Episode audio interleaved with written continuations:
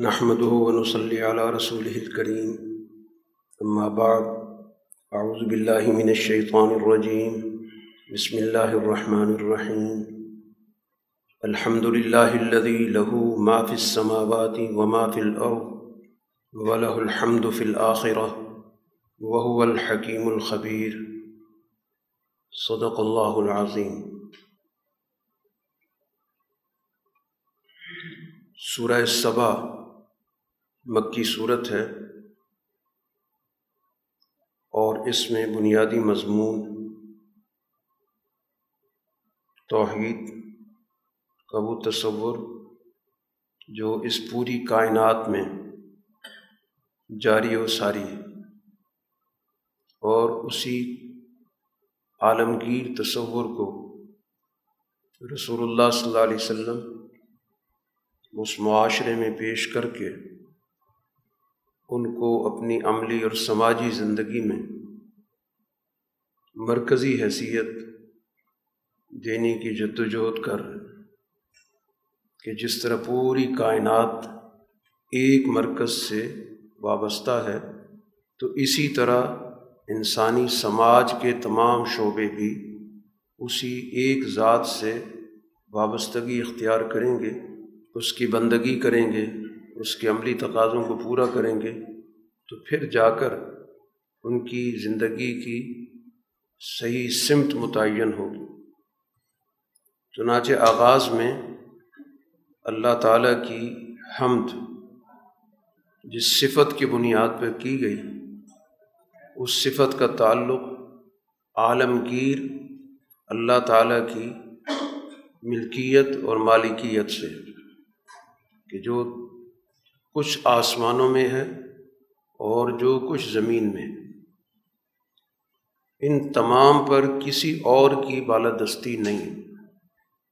کسی اور کی ان میں ملکیت نہیں۔ ہے اس لیے اس اساس پر جو شرک کا تصور پیدا ہوتا ہے، اس کی مکمل طور پر نفی کر دی۔ اور پھر اس چیز کو بھی واضح کیا گیا کہ ولہ الحمد فی الآخرہ اللہ تعالیٰ کی ہم تو ہر وقت ہے، ہر جگہ ہے، اس دنیا میں بھی ہے۔ لیکن اس دنیا کے اندر چونکہ عالم اسباب ہے، تو عالم اسباب کے درجے میں کچھ اور مخلوقات ایسی ہو سکتی ہیں کہ انسان مجازی طور پر ان کی تعریف کرتا ہو۔ جبکہ اصل حمد، اصل تعریف تو ذات باری کی۔ لیکن آخرت میں عالم اسباب کا سلسلہ بھی ختم ہو جائے۔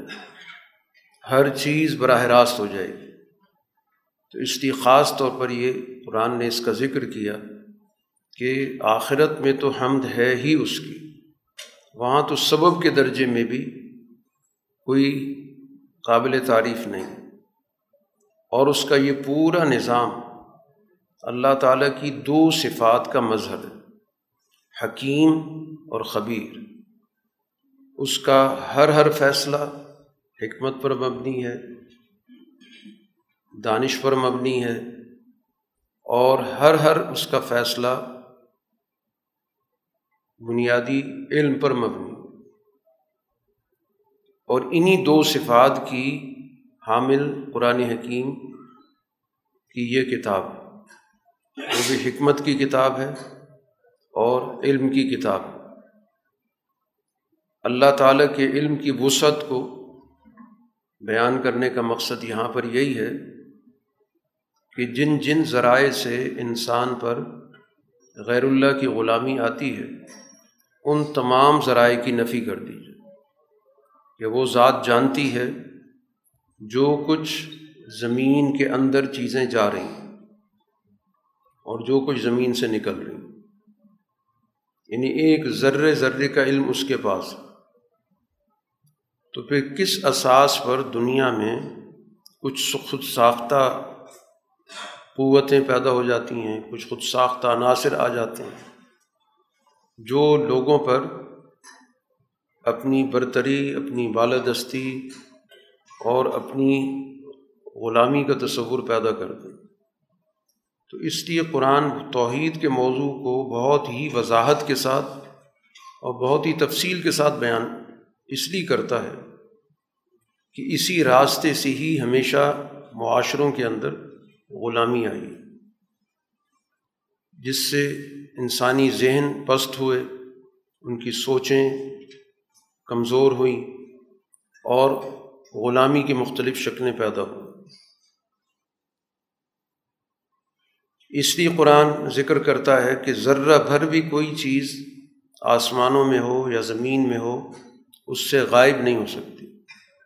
اس سے چھوٹی ہو، اس سے بڑی ہو، ہر چیز آن ریکارڈ ہے۔ کوئی بھی چیز اللہ تعالیٰ کی کتاب مبین سے اس ریکارڈ سے باہر نہیں۔ اب یہ سارا جو نظام کہ ایک ایک چیز کو محفوظ کرنا، ایک ایک چیز کا ریکارڈ رکھنا، اس کا بنیادی مقصد اس بات کو بتانا ہے کہ دنیا میں جو بھی انسانی گروہ ہیں، وہ جو بھی عمل کر رہے ہیں، جو بھی کردار ادا کر رہے ہیں، ہر ہر چیز گویا محفوظ ہو رہی ہے اور اس کے مطابق اس کے نتائج ہر صورت میں ظاہر ہوں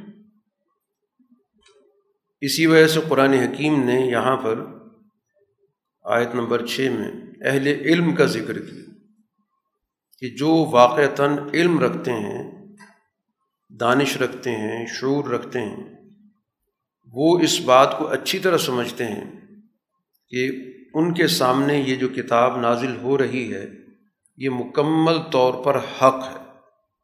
حق کہا جاتا ہے اس چیز کو کہ جو واقع کے جیسی کوئی چیز ہونی چاہیے اس کے مطابق، جس میں کسی قسم کا نہ نظر کا دھوکہ ہو، نہ اس میں کسی قسم کا کوئی بہام ہو، نہ اس میں کسی قسم کا انسان کو التباس ہو، نہ شک ہو، جو چیز جیسی ہے ویسی ہی اس کو معلوم بھی ہو، ویسی اس کو نظر آئے اور ویسی اس کے نتائج اس کے سامنے آئے۔ تو اس لیے جو اہل علم ہیں وہ اس بات کو اچھی طرح جانتے ہیں کہ جو کچھ اللہ تعالیٰ کی طرف سے نازل ہو رہا ہے، رسول اللہ صلی اللہ علیہ وسلم پر، وہ واقعتاً حقیقت اور اللہ تعالیٰ اس کتاب کے ذریعے اس راستے کی طرف رہنمائی کر رہا ہے، جو اس ذات کا راستہ ہے جو عزیز اور حمید، دو اللہ کی صفات۔ غالب اور قابل تعریف۔ وہ ہے، یہ کتاب بھی انہی دو صفات کے ساتھ آئی۔ کہ یہ بھی معاشرے کے اندر اپنی فکر کا غلبہ قائم کرے گی۔ اس کے مقابلے پر جو بھی خود ساختہ سوچ ہوگی، ابہام ہوگا جو بھی بے شعوری کی باتیں ہوں گی۔ اور پھر اس غلبے کے اندر کسی بھی طور پر جبر شامل نہیں ہوگا محض طاقت کا استعمال غلبے کی وہ بھی شکل ہوتی ہے کہ کسی سے کوئی بات طاقت کے بل بوتے میں منوا لی، دھوکہ دے کے منوا لی۔ ایسا نہیں، اس کا غلبہ جو ہے وہ ہمیشہ سوسائٹی کے اندر لوگوں کے لیے ایک قابل تعریف عمل، اس سے معاشرے کے اندر ایک مسرت پیدا ہوگی اور اس لیے وہ اس ذات کی تعریف کریں۔ گے قرآن حکیم اب اس دعوت کے مقابلے پر رد عمل ذکر کرتا ہے۔ اس جماعت کا جو اس دور کے اندر آپ کے مقابلے پر موجود ہے۔ رسول اللہ صلی اللہ علیہ وسلم کا استحضاء کرنے کے لیے، آپ کا مذاق اڑانے کے لیے۔ ایک دوسرے کو کہتے تھے، یا باہر سے کوئی آدمی آتا تھا تو اس کو کہتے تھے کہ کیا ہم تمہیں ایک ایسا آدمی بتائیں؟ جو یہ تمہیں بتاتا ہے کہ جب تم بالکل ریزہ ریزہ ہو جاؤ گے، ٹکڑے ٹکڑے ہو جاؤ گے، تو دوبارہ نئے سرے سے تمہارا جنم ہوگا، نئے سرے سے تم پیدا ہو اس کو گویا وہ ایک مذاق کے طور پر اس کا تذکرہ کرتے تھے، کیونکہ رسول اللہ صلی اللہ علیہ وسلم ان کو بار بار یہ تنبی کرتے تھے قرآن کی آیات کے حوالے سے کہ یہ اللہ تعالیٰ کا طے شدہ قانون ہے کہ انسانوں کو ان کے اعمال کی جواب دہی کرنی ہے۔ اور اس لیے اللہ تعالیٰ نے ایک مفصل دور رکھا ہے، جس دور میں ہر آدمی کی ہر ہر چیز دیکھی جائے گی، پرکھی جائے گی، اس کا جائزہ لیا جائے گا اور اس کے مطابق اس کے سامنے نتائج جائیں گے۔ تو اسی کو یہ موضوع بحث بناتے تھے۔ کہ تمہیں بتائیں ایک شخص یہ کہتا ہے کہ جب ہم بالکل ریزہ ریزہ ہو جائیں گے، مٹی میں مل جائیں گے، ٹکڑے ٹکڑے ہو جائیں گے، تو یہ کہتے ہیں دوبارہ پیدا ہو۔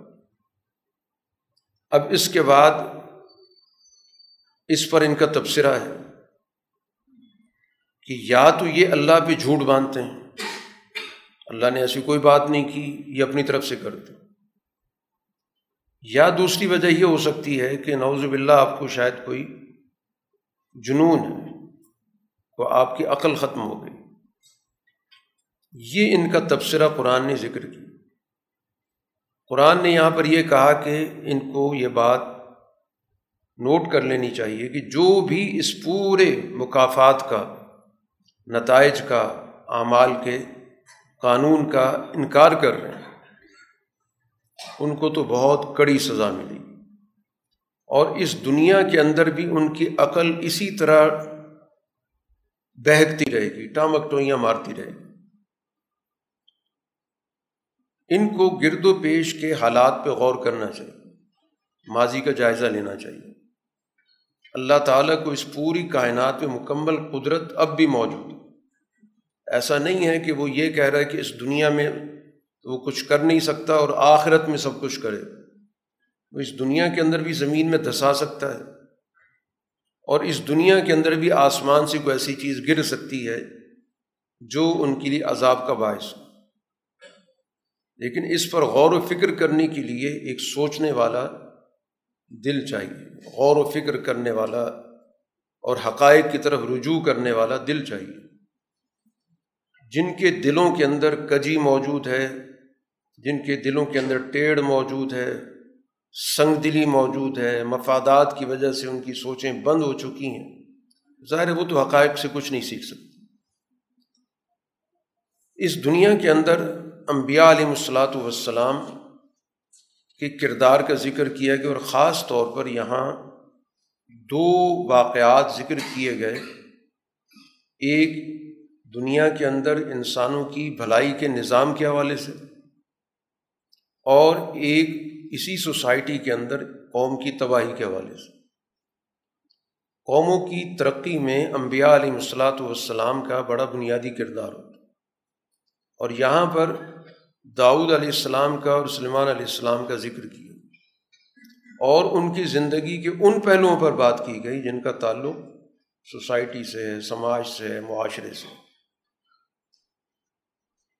ایک تو اللہ تعالیٰ نے جو ان کو کچھ خصوصی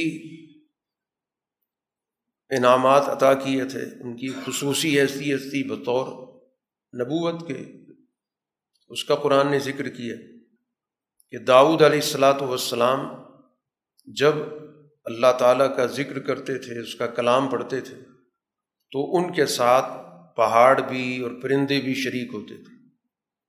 ظاہر ہے کہ ایک خصوصیت ہے ان کی۔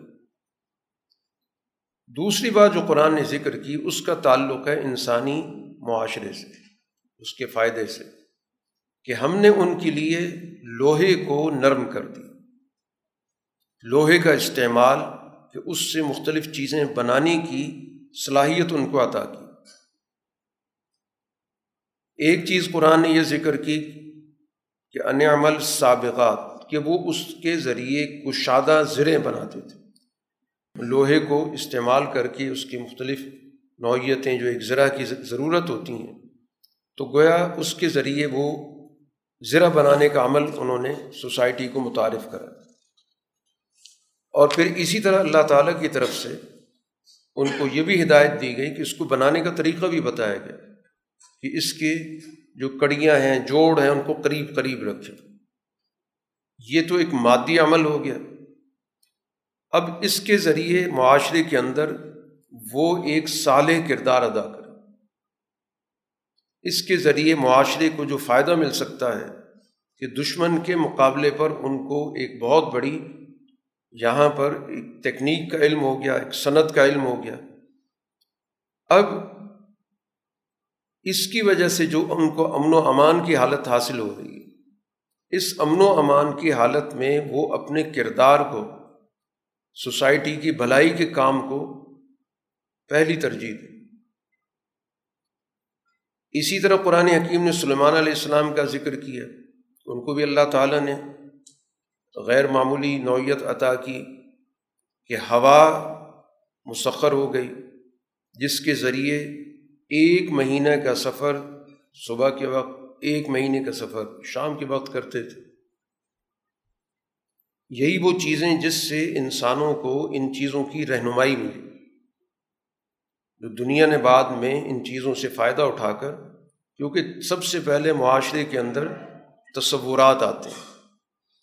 معاشرے کو ان چیزوں کی طرف رہنمائی دی جاتی کہ وہ ان چیزوں پر غور و فکر کرے انبیاء علیہ الصلاۃ والسلام کے معجزات در حقیقت انسانوں کو ایک وسیع دائرے کے اندر سوچنے کی دعوت دیتے اب انسان ان چیزوں پہ مسلسل غور و فکر کرتے کرتے کرتے اس سطح پہ آ جاتا ہے کہ اس کو وہ طریقۂ کار پتہ چل جاتا ہے، اس کو کچھ دریافت چیزیں ہو جاتی ہیں، کچھ اس کی معلومات میں اضافہ ہو جاتا ہے۔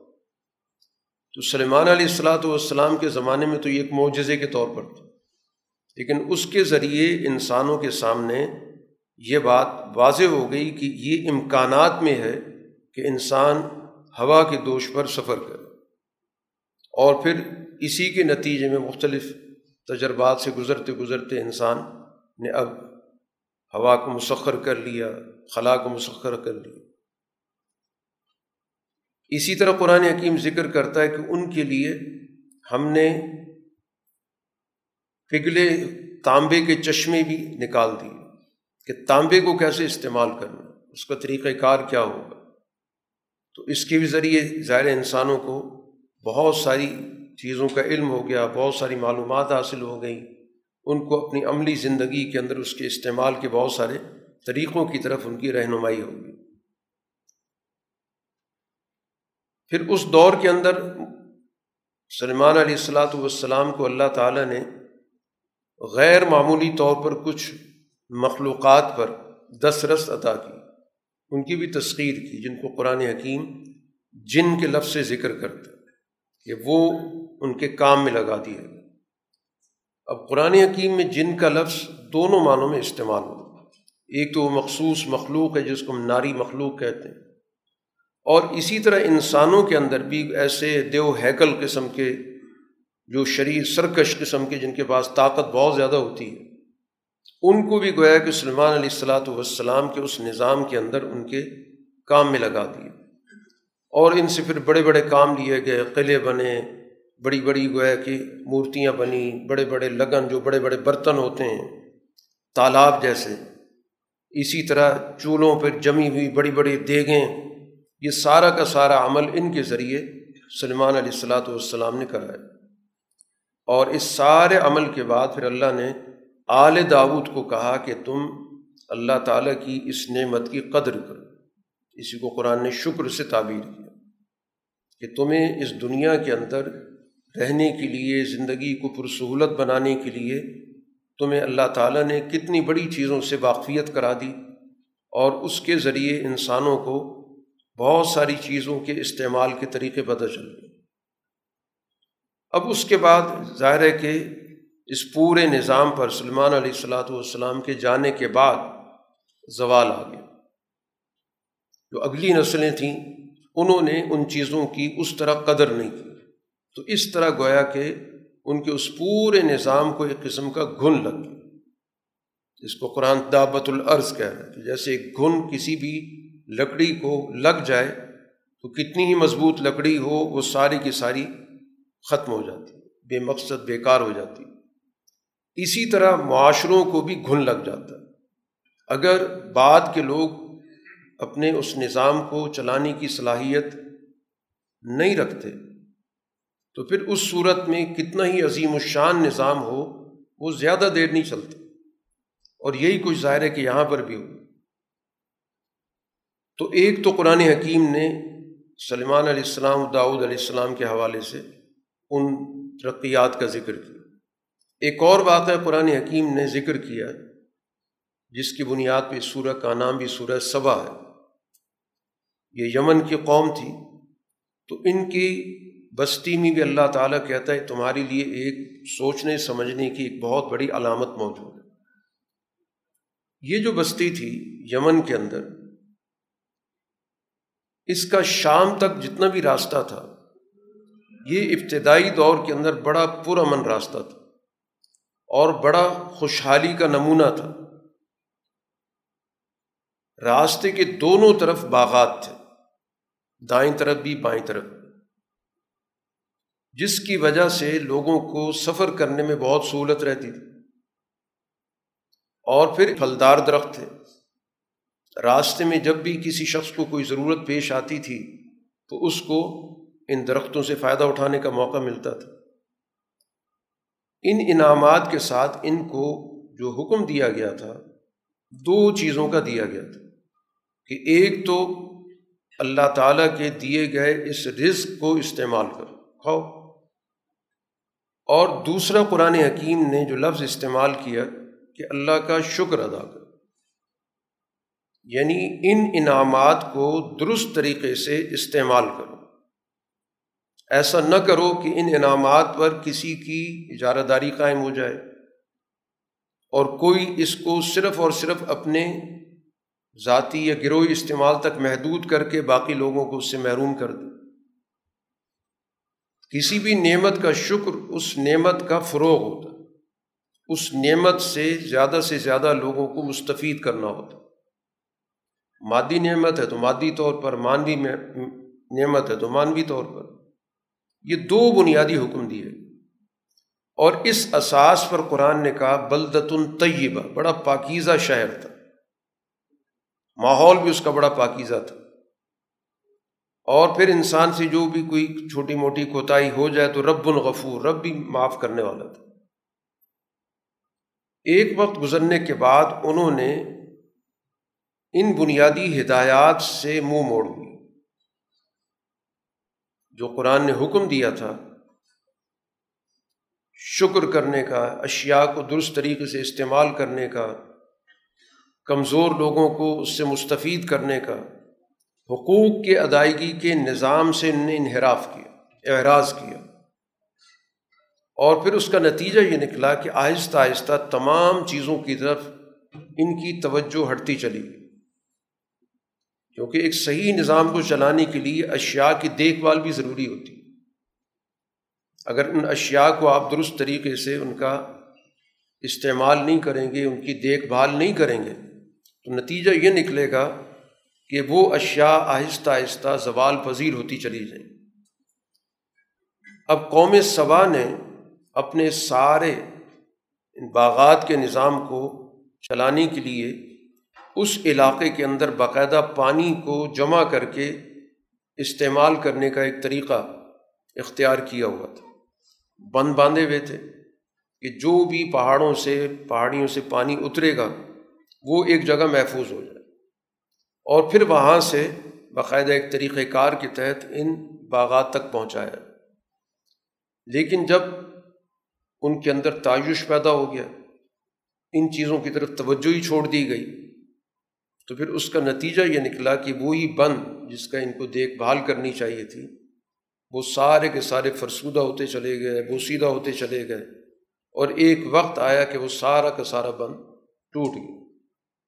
اور پھر ظاہر ہے کہ جب بند ٹوٹتا ہے تو پھر ایک سیلاب آتا ہے۔ تو اس سیلاب کے نتیجے میں سارے باغات تباہ ہو۔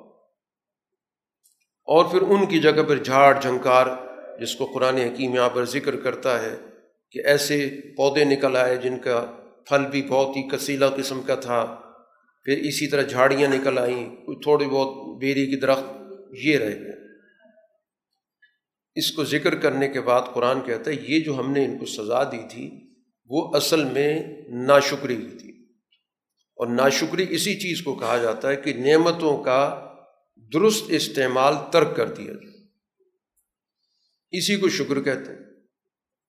اور ان نعمتوں سے فائدہ اٹھانے کا جو باقاعدہ طریقۂ کار ہے، اس کو ترک کر دی اور جب بھی کوئی بھی ایسا کرے گا، قرآن یا ضابطے کے طور پہ بھی کہہ دی کہ اللہ تعالیٰ کی طرف سے دی گئی نعمتوں کا غلط استعمال ہوگا، ان کا غیر محتاط استعمال ہوگا، بے توجہی ہوگی، عام آدمی کو ان کے استعمال سے محروم کر دیا جائے گا۔ اب جن کے پاس زیادہ چیزیں جمع ہو جائیں گی تو ضائع ہونے لگ جائیں گی، کیونکہ ظاہر انسان کھانے پینے کی اشیاء کو ایک حد تک ہی استعمال کر سکتا تو یہ ساری چیزیں گویا کہ ناشکری میں، کفران نعمت میں آتی۔ قرآن حکیم اسی بستی کا یہ بھی ذکر کر رہا ہے کہ شام تک یہ جتنا بھی یمن سے لے کر ان کا نظام تھا، جگہ جگہ پر ان کے پڑاؤ بھی بنائے گئے تھے۔ کہ کسی شخص کو بھی کسی وقت بھی کہیں پر رکنا پڑے تو وہاں پر اس کو رکنے کی سہولت حاصل ہو۔ باقاعدہ وہاں پر ایک سسٹم کے تحت اندازے مقرر کر کر کے کہ اتنے وقت کے بعد یا اتنے میل کے بعد ایک جگہ متعین کر دی گئی کہ جہاں پر لوگ آرام کر سکیں، ٹھہر سکیں اور اپنے جانوروں کو بھی وہاں پر رکھ سکیں۔ اور پھر اتنا پرامن ماحول تھا جس میں قرآن یہاں ذکر کرتا ہے کہ چاہے راتوں کا سفر کرو اور چاہے دن کا سفر کرو، امن ہی امن تھا۔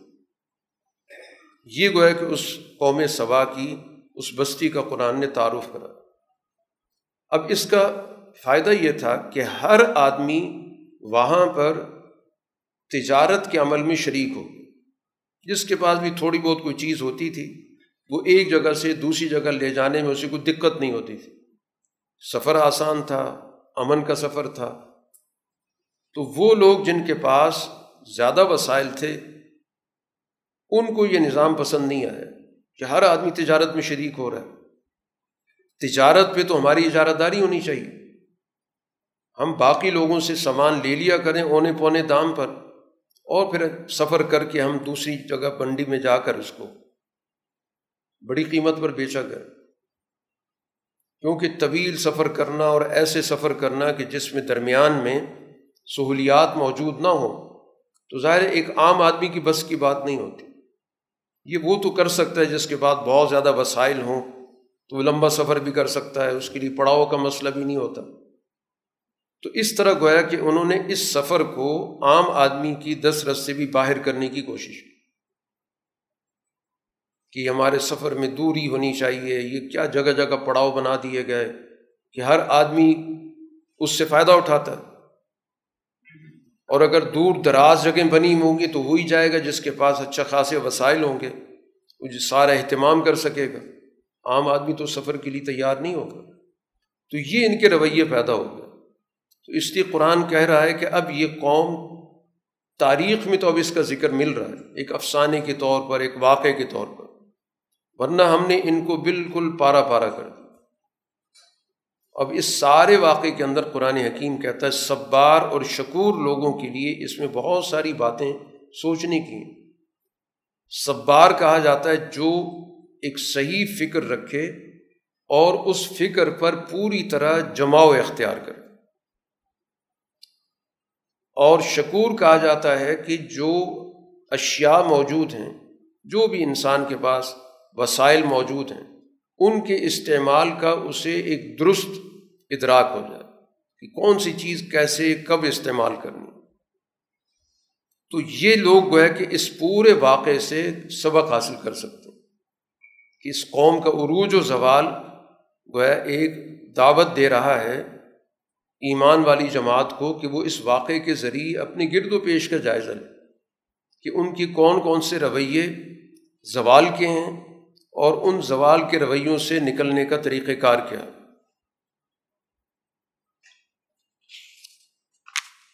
اس سورہ کے تیسرے رکوع میں قرآن حکیم نے ایک موازنہ کیا ہے دو افکار کا۔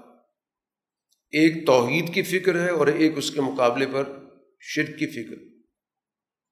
توحید کے حوالے سے قرآن حکیم نے کہا کہ جن جن کو بھی اللہ تعالیٰ کے اختیارات میں شریک کیا جاتا ہے، وسائل جو دنیا کے اندر موجود ہیں، اس میں کسی کی شراکت تلاش کی جاتی ہے۔ اسی طرح طاقت اور قوت کے اندر کسی کو شریک کیا جاتا ہے۔ حالانکہ ان کے پاس نہ تو ذرہ برابر ملکیت ہوتی ہے، ملکیت صرف اللہ کی ہے۔ کسی اور کی ان معنوں میں ملکیت ہے ہی نہیں۔ جو ملکیت اللہ کی ہے۔ ان وسائل کے اندر کسی کی شراکت تک نہیں، نہ زمین کے اندر، نہ آسمان کے اندر۔ اور اسی طرح اللہ تعالیٰ کو اپنا سسٹم چلانے کے لیے کسی معاونت کی بھی ضرورت نہیں۔ جہاں جہاں سے شرک داخل کیا جاتا ہے۔ اور نہ ہی اس کو کسی سفارشی کی ضرورت۔ کہ کوئی اس کے پاس سفارش کرے اور اس سفارش سے مجبور ہو کر فیصلے شروع کر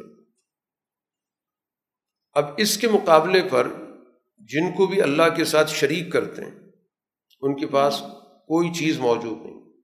معاونت کے بغیر وہ کام نہیں کر سکتے۔ کسی کے تعاون کے بغیر ان کا کوئی کردار نہیں ہے۔ ہر قسم کی سفارش سے وہ مجبور رہتے ہیں۔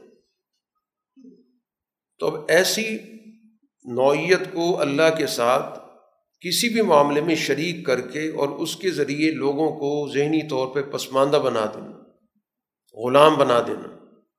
یہی گویا کہ شرک کا سب سے بڑا نقصان ہے۔ کہ ایک بے وقت سی چیز جس کی کوئی حقیقت ہی نہیں ہے، اس کو اتنا بڑا ظاہر کرنا کہ گویا وہ اللہ کے اختیارات میں شریک ہو گئی اور اللہ تعالیٰ کے نظام عبادت میں شریک ہو گئی اور پھر اس کی آڑ میں دنیا کے اندر پورا کا پورا ایک سیاسی، سماجی تہذیبی نظام وجود میں آتا۔ ہے تو اس شرک کے پیچھے گویا کہ پوری کی پوری سسٹم کی سوچ ہوتی۔ یہ صرف عبادت تک محدود نہیں رہتا، بلکہ اس کے ذریعے تمدن کے سارے شعبے اس عبادت کی آڑ میں اس طاقتور طبقے کے تابع ہو جاتے۔ یہاں پر قرآن حکیم نے اللہ تعالیٰ کے اس سسٹم کا تعارف بھی کرایا کہ جب اللہ تعالیٰ کا فیصلہ آتا ہے تو اس کا طریقۂ کار یہ ہوتا ہے کہ سب سے اوپر جو اللہ کا نظام ہے عرش سے عرش سے جب فیصلہ صادر ہوتا ہے، عرش کی نوعیت یوں سمجھ لیں کہ جیسے پوری کائنات کا وہ ایک قسم کا کنٹرول روم ہے۔ وہاں سے فیصلہ سرزد ہوتا اور سب سے پہلے اس بالا تر جو مجلس ہے ملائکہ کی، جس کو ملائے اعلیٰ کہا جاتا ہے، اس میں وہ آڈر پہنچتا ہے۔ لیکن اس آڈر کی اتنی حیبت ہوتی ہے، اتنی عظمت ہوتی ہے کہ وہاں پر تمام لوگوں کے اندر ایک گھبراہٹ ہوتی ہے، اس کی عظمت کی وجہ سے۔ جب وہ پہنچ چکا ہوتا ہے، تو اس کے بعد پھر وہ وہاں ملائے اعلیٰ کے جو اعلیٰ درجے کے فرشتے ہیں یا اسی طرح اعلیٰ درجے کی روحیں وہ آپس میں ایک دوسرے سے گفتگو کرتی کہ کیا حکم آیا؟ پھر اس پر وہ غور و فکر کرتے ہیں اور سب کی ایک ہی بات ہوتی ہے کہ الحق۔ اللہ تعالیٰ نے جو حکم نازل کیا وہ بالکل جس کی نیچے ضرورت ہے انسانوں کے لیے جو تقاضے ہیں اس کے بالکل مطابق۔ اور پھر اس پر باقاعدہ ان کے درمیان ایک گفتگو ہوتی ہے۔ بحث مباحثہ ہوتا ہے۔ کہ اس حکم پر عمل درآمد کا طریقہ کیا ہوگا؟ وہ عمل درآمد کا باقاعدہ ایک طریقہ طے کرتے پھر وہ عمل درآمد کا طریقہ نچلی مجلس کو منتقل ہوتا جن نے اس پر عمل کرانا ہوتا اس کو ملائے سافل کہتے ہیں، نچلے درجے کی مجلس۔ اور پھر وہاں سے وہ چیز اس دنیا کی جو مختلف نوعیتیں ہیں، ان کے اندر اس کا نفاذ ہوتا تو یہ باقاعدہ اللہ تعالیٰ کا پورا کا پورا نظام یہ آنن فانن نہیں چل رہا، بلکہ باقاعدہ اس کے پیچھے ضابطے ہیں طریقۂ کار ہے۔ اللہ تعالیٰ براہ راست بھی تو حکم دنیا کو دے سکتا ہے، لیکن اللہ تعالیٰ نے باقاعدہ اپنا ایک سسٹم پیدا کیا۔ تو اوپر کا نظام، اس کو ہم تکوینی نظام کہتے ہیں۔ اور پھر اس دنیا کے اندر جب آ جاتا ہے انبیاء کے ذریعے تو اس کو ہم پھر تشریحی نظام کہتے ہیں۔ یہ سارا کا سارا نظام آپس میں ایک دوسرے کے ساتھ مربوط تو کائناتی نظام کو قرآن بار بار اس لیے پیش کرتا ہے کہ اس سوسائٹی کے لوگوں کو اس کے ذریعے رہنمائی دی جائے کہ وہاں ایک نظم و ضبط ہے، وہاں پر ایک عدل ہے، وہاں پر ایک توازن ہے، وہاں پر ایک امن ہے۔ یہی وہ صفات ہیں، وہ اقدار ہیں جو اس معاشرے کے اندر پیدا کرنے کے لیے انبیاء کی دعوت جس کے لیے انبیاء آتے ہیں۔ اب یہاں پر قرآن حکیم ان سے ایک سوال کرتا ہے کہ یہ بتاؤ کہ اس دنیا کے اندر جو بھی تمہیں وسائل حاصل ہوتے ہیں، چاہے وہ آسمانی وسائل ہوں یا زمینی وسائل ہوں، یہ وسائل کون دیتا اور پھر خود ہی ان کو آپ بتا دیں کہ اللہ کے علاوہ کوئی نہیں دیتا۔ اب خود فیصلہ کرو کہ ہم ہدایت پر ہیں یا تم ہدایت پر ہو۔ ہم میں سے کون ہدایت پر ہے اور ہم میں سے کون کھلی گمراہی پر؟ کہ دیے گئے سارے وسائل تو اللہ کے ہیں اور اس دنیا کے اندر ان وسائل کی ملکیت کے بہت سارے انہوں نے خود ساختہ خدا گڑھ لی۔ خود ساختہ قسم کا پورا کا پورا ایک نظام بنا لی کسی کے ذمے کر دیا کہ یہ لوگوں کی تجارت اس سے جڑی ہوئی ہے، کسی کے ساتھ زراعت جوڑ دی، کسی کے ساتھ لوگوں کی آئلی جو مسائل ہیں، اولاد کے، وہ جوڑ دیے۔ تو یہ یہ کس نے سسٹم بنا دی؟ جبکہ سارے وسائل تو اللہ دیتا ہے۔ ان وسائل پر پھر دنیا کے اندر منوپلی حکومت، ان کے استعمال کرنے کے طریقے، ان کے تقسیم کرنے کے اصول، یہ کس نے وضع کر دی؟ ظاہر ہے کہ جو وسائل کو پیدا کر رہا ہے، اسی کا اختیار ہے کہ وہ ضابطہ بتائے گا کہ ان کو کیسے استعمال کرنا ہے، کیسے تقسیم کرنا ہے۔ تو یہ سارا خود ساختہ جو شرک کا گھڑا ہوا نظام ہوتا ہے، یہ در حقیقت دنیا کے اندر انسانوں پر غلامی کے لیے پیدا کیا جاتا ہے۔ اب وہ چاہے شرک مذہبی شکل میں ہو، چاہے اس کی صورت سیاسی صورت ہو، کوئی سماجی صورت ہو، یہ ساری نوعیتیں ظاہر کہ اس توحید کے بنیادی تصور کے خلاف ہیں۔ چوتھے رکو کے آغاز میں اہل کفر کا ایک بہت ہی ڈٹائی والا عمل ذکر کیا گیا۔ انہوں نے کہا کہ ہم نہ اس قرآن پر ایمان لائیں گے اور نہ اس سے پہلی جو کتابیں تھیں اس پر کوئی ایمان لانے کا ہمارے ذہن کے اندر تصور موجود۔ انہوں نے گویا پہلے ہی اس بات کا اعلان کر دیے کہ ہم نے کوئی بات نہیں مانی۔ یہ وہ ہے تکبر کی سوچ، کہ تکبر ان کے ذہنوں کے اندر اتنا بھر چکا ہے کہ وہ دنیا کے اندر موجود ہدایت کے کسی بھی نظام کو ماننے کے لیے تیار نہیں۔ قرآن حکیم اب ان کا آخرت میں حساب و کتاب کا منظر ذکر کر کہ قیامت کے روز وہ لوگ جنہوں نے دوسرے لوگوں کو اپنی پیچھے چلایا مستقبرین اور وہ گروہ جو ان کے پیچھے چلتا رہا۔ دو طرح کے گروہ ہوتے ہیں۔ ایک وہ جس کے پاس اختیارات ہیں، طاقت ہے، حکومت ہے مستقبرین اور ایک وہ جن کو کمزور کر دیا گیا، پست کر دیا گیا، اور جس کی وجہ سے وہ ان کے تابع زندگی بسر کر رہے ہیں۔ ان کے درمیان ایک مکالمہ قرآن نے ذکر کیا کہ سب سے پہلے وہ جو مستضفین تھے، جن کو کمزور سمجھا جاتا تھا، وہ براہ راست ان مستقبرین سے کہیں گے۔ جن کے پاس حکومت تھی، اختیار تھی، طاقت تھا، جو کچھ بھی ان کے پاس دنیا کے اندر دھونس، دھاندلی کے جو بھی ذرائع تھے، ان کو کہیں گے کہ اگر تم نہ ہوتے تو ہم ایمان قبول کرنے والی جماعت کا حصہ بنتے۔ وہ پھر جواب دیں گے کہ کیا ہدایت جب آئی تھی تو ہم نے تمہیں روکا تھا؟ ہم نے کچھ طاقت استعمال کر کے، جبر کر کے تمہیں روکا تھا؟ تم خود مجرم ہو۔ تم نے اپنے فیصلے سے ہدایت قبول نہیں کی تھی۔ اب تم ہمارے ذمے ڈال رہے ہو۔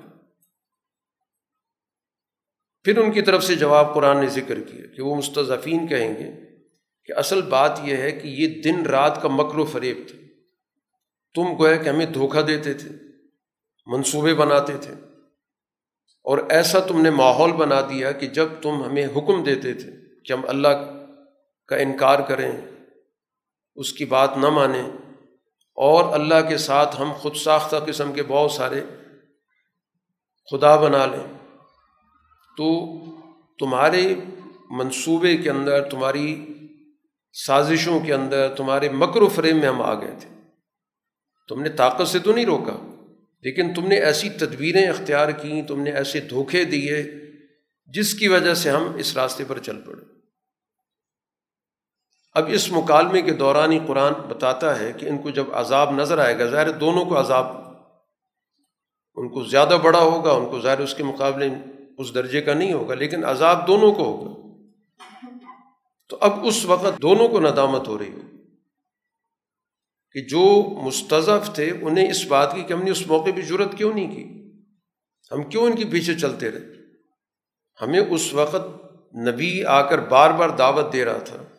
ہمارے اندر حوصلہ پیدا کر رہا تھا۔ لیکن ہم بے حوصلہ رہے۔ ہم اپنے ان سرداروں کے ان کے پیچھے چلتے رہے۔ تو ہم نے جان بوجھ کے اس دعوت کو جھٹلایا۔ تو جس میں ہماری کمزوری کے ساتھ ساتھ خود ہمارا اپنا قصور بھی۔ باقی جو بڑے بڑے کافر ہیں جنہوں نے ان کو گمراہ کیا تھا، پھر قرآن ذکر کرتا ہے کہ جیسے وہ دنیا میں اکڑتے تھے، تو اسی طرح کی ان کو سزا دی گئی۔ کہ بڑے بڑے توق ان کی گردنوں میں ڈال دیے کہ دنیا کے اندر بھی ان کی گردن جو ہے اکڑی رہتی تھی، لوگوں کو حقیر سمجھتے تھے۔ تو سزا بھی اللہ تعالیٰ نے اسی طرح کی دی کہ ایسے توق ڈال دیے کہ اب ان کی گردن ادھر ادھر ہو ہی نہیں سکتی۔ قرآن اس کے بعد ذکر کرتا ہے، یہ جو کچھ عمل کرتے تھے، یہ اس کا بدلہ۔ جو بھی سزا دی جاتی ہے، قرآن حکیم نے جس کا بھی ذکر کیا وہ سزا ان کے عمل کے ساتھ جڑی ہوئی جیسا عمل ہے، ویسی ہی سزا ہے۔ تو اب ان کی سزا جو ہے، وہ اس صورت میں کہ دنیا کے اندر جیسے ان کے اندر ایک تکبر تھا، اسی طرح کا گویا کہ ان کے ساتھ معاملہ کیا۔ گیا اس کے بعد قرآن حکیم ایک ضابطے کے طور پہ ذکر کر رہا ہے کہ جس معاشرے کے اندر بھی ہم نے مختلف افراد بھیجے، جن کو قرآن نے عنوان دیا نذیر کا۔ نذیر کہا جاتا ہے جو مستقبل کے حالات کے بارے میں لوگوں کو آگاہ کر کے ان کے برے نتائج بتا دے کہ جس ڈگر پہ چل رہا یہ تباہی ہے۔ یہ معاشرہ نہیں بچے گا اگر اس راستے پہ چلے گا۔ ان طور طریقوں کو بدلو تو پھر تم تباہی سے بچ سکتے۔ اب ان کا انکار کرنے والا ہمیشہ وہ طبقہ تھا جس کو قرآن حکیم کہتا ہے وہ مترف لوگ تھے۔ وہ تعیش پسند جن کے پاس وسائل پر قبضہ موجود تھا، جو ان وسائل کو بے جا طور پہ استعمال کرتے تھے، ضائع کرتے تھے، دوسروں سے وہ وسائل چھین کے اپنے قبضے میں رکھتے تھے۔ وہ دنیا کے اندر ان وسائل کا جو بے جا طور پر ضیاع کیا اور کمزور لوگوں کو ان سے محروم کیا، یہ جو طبقہ ہے، اسی نے ہر دور کے اندر نظیر کی مخالفت کی۔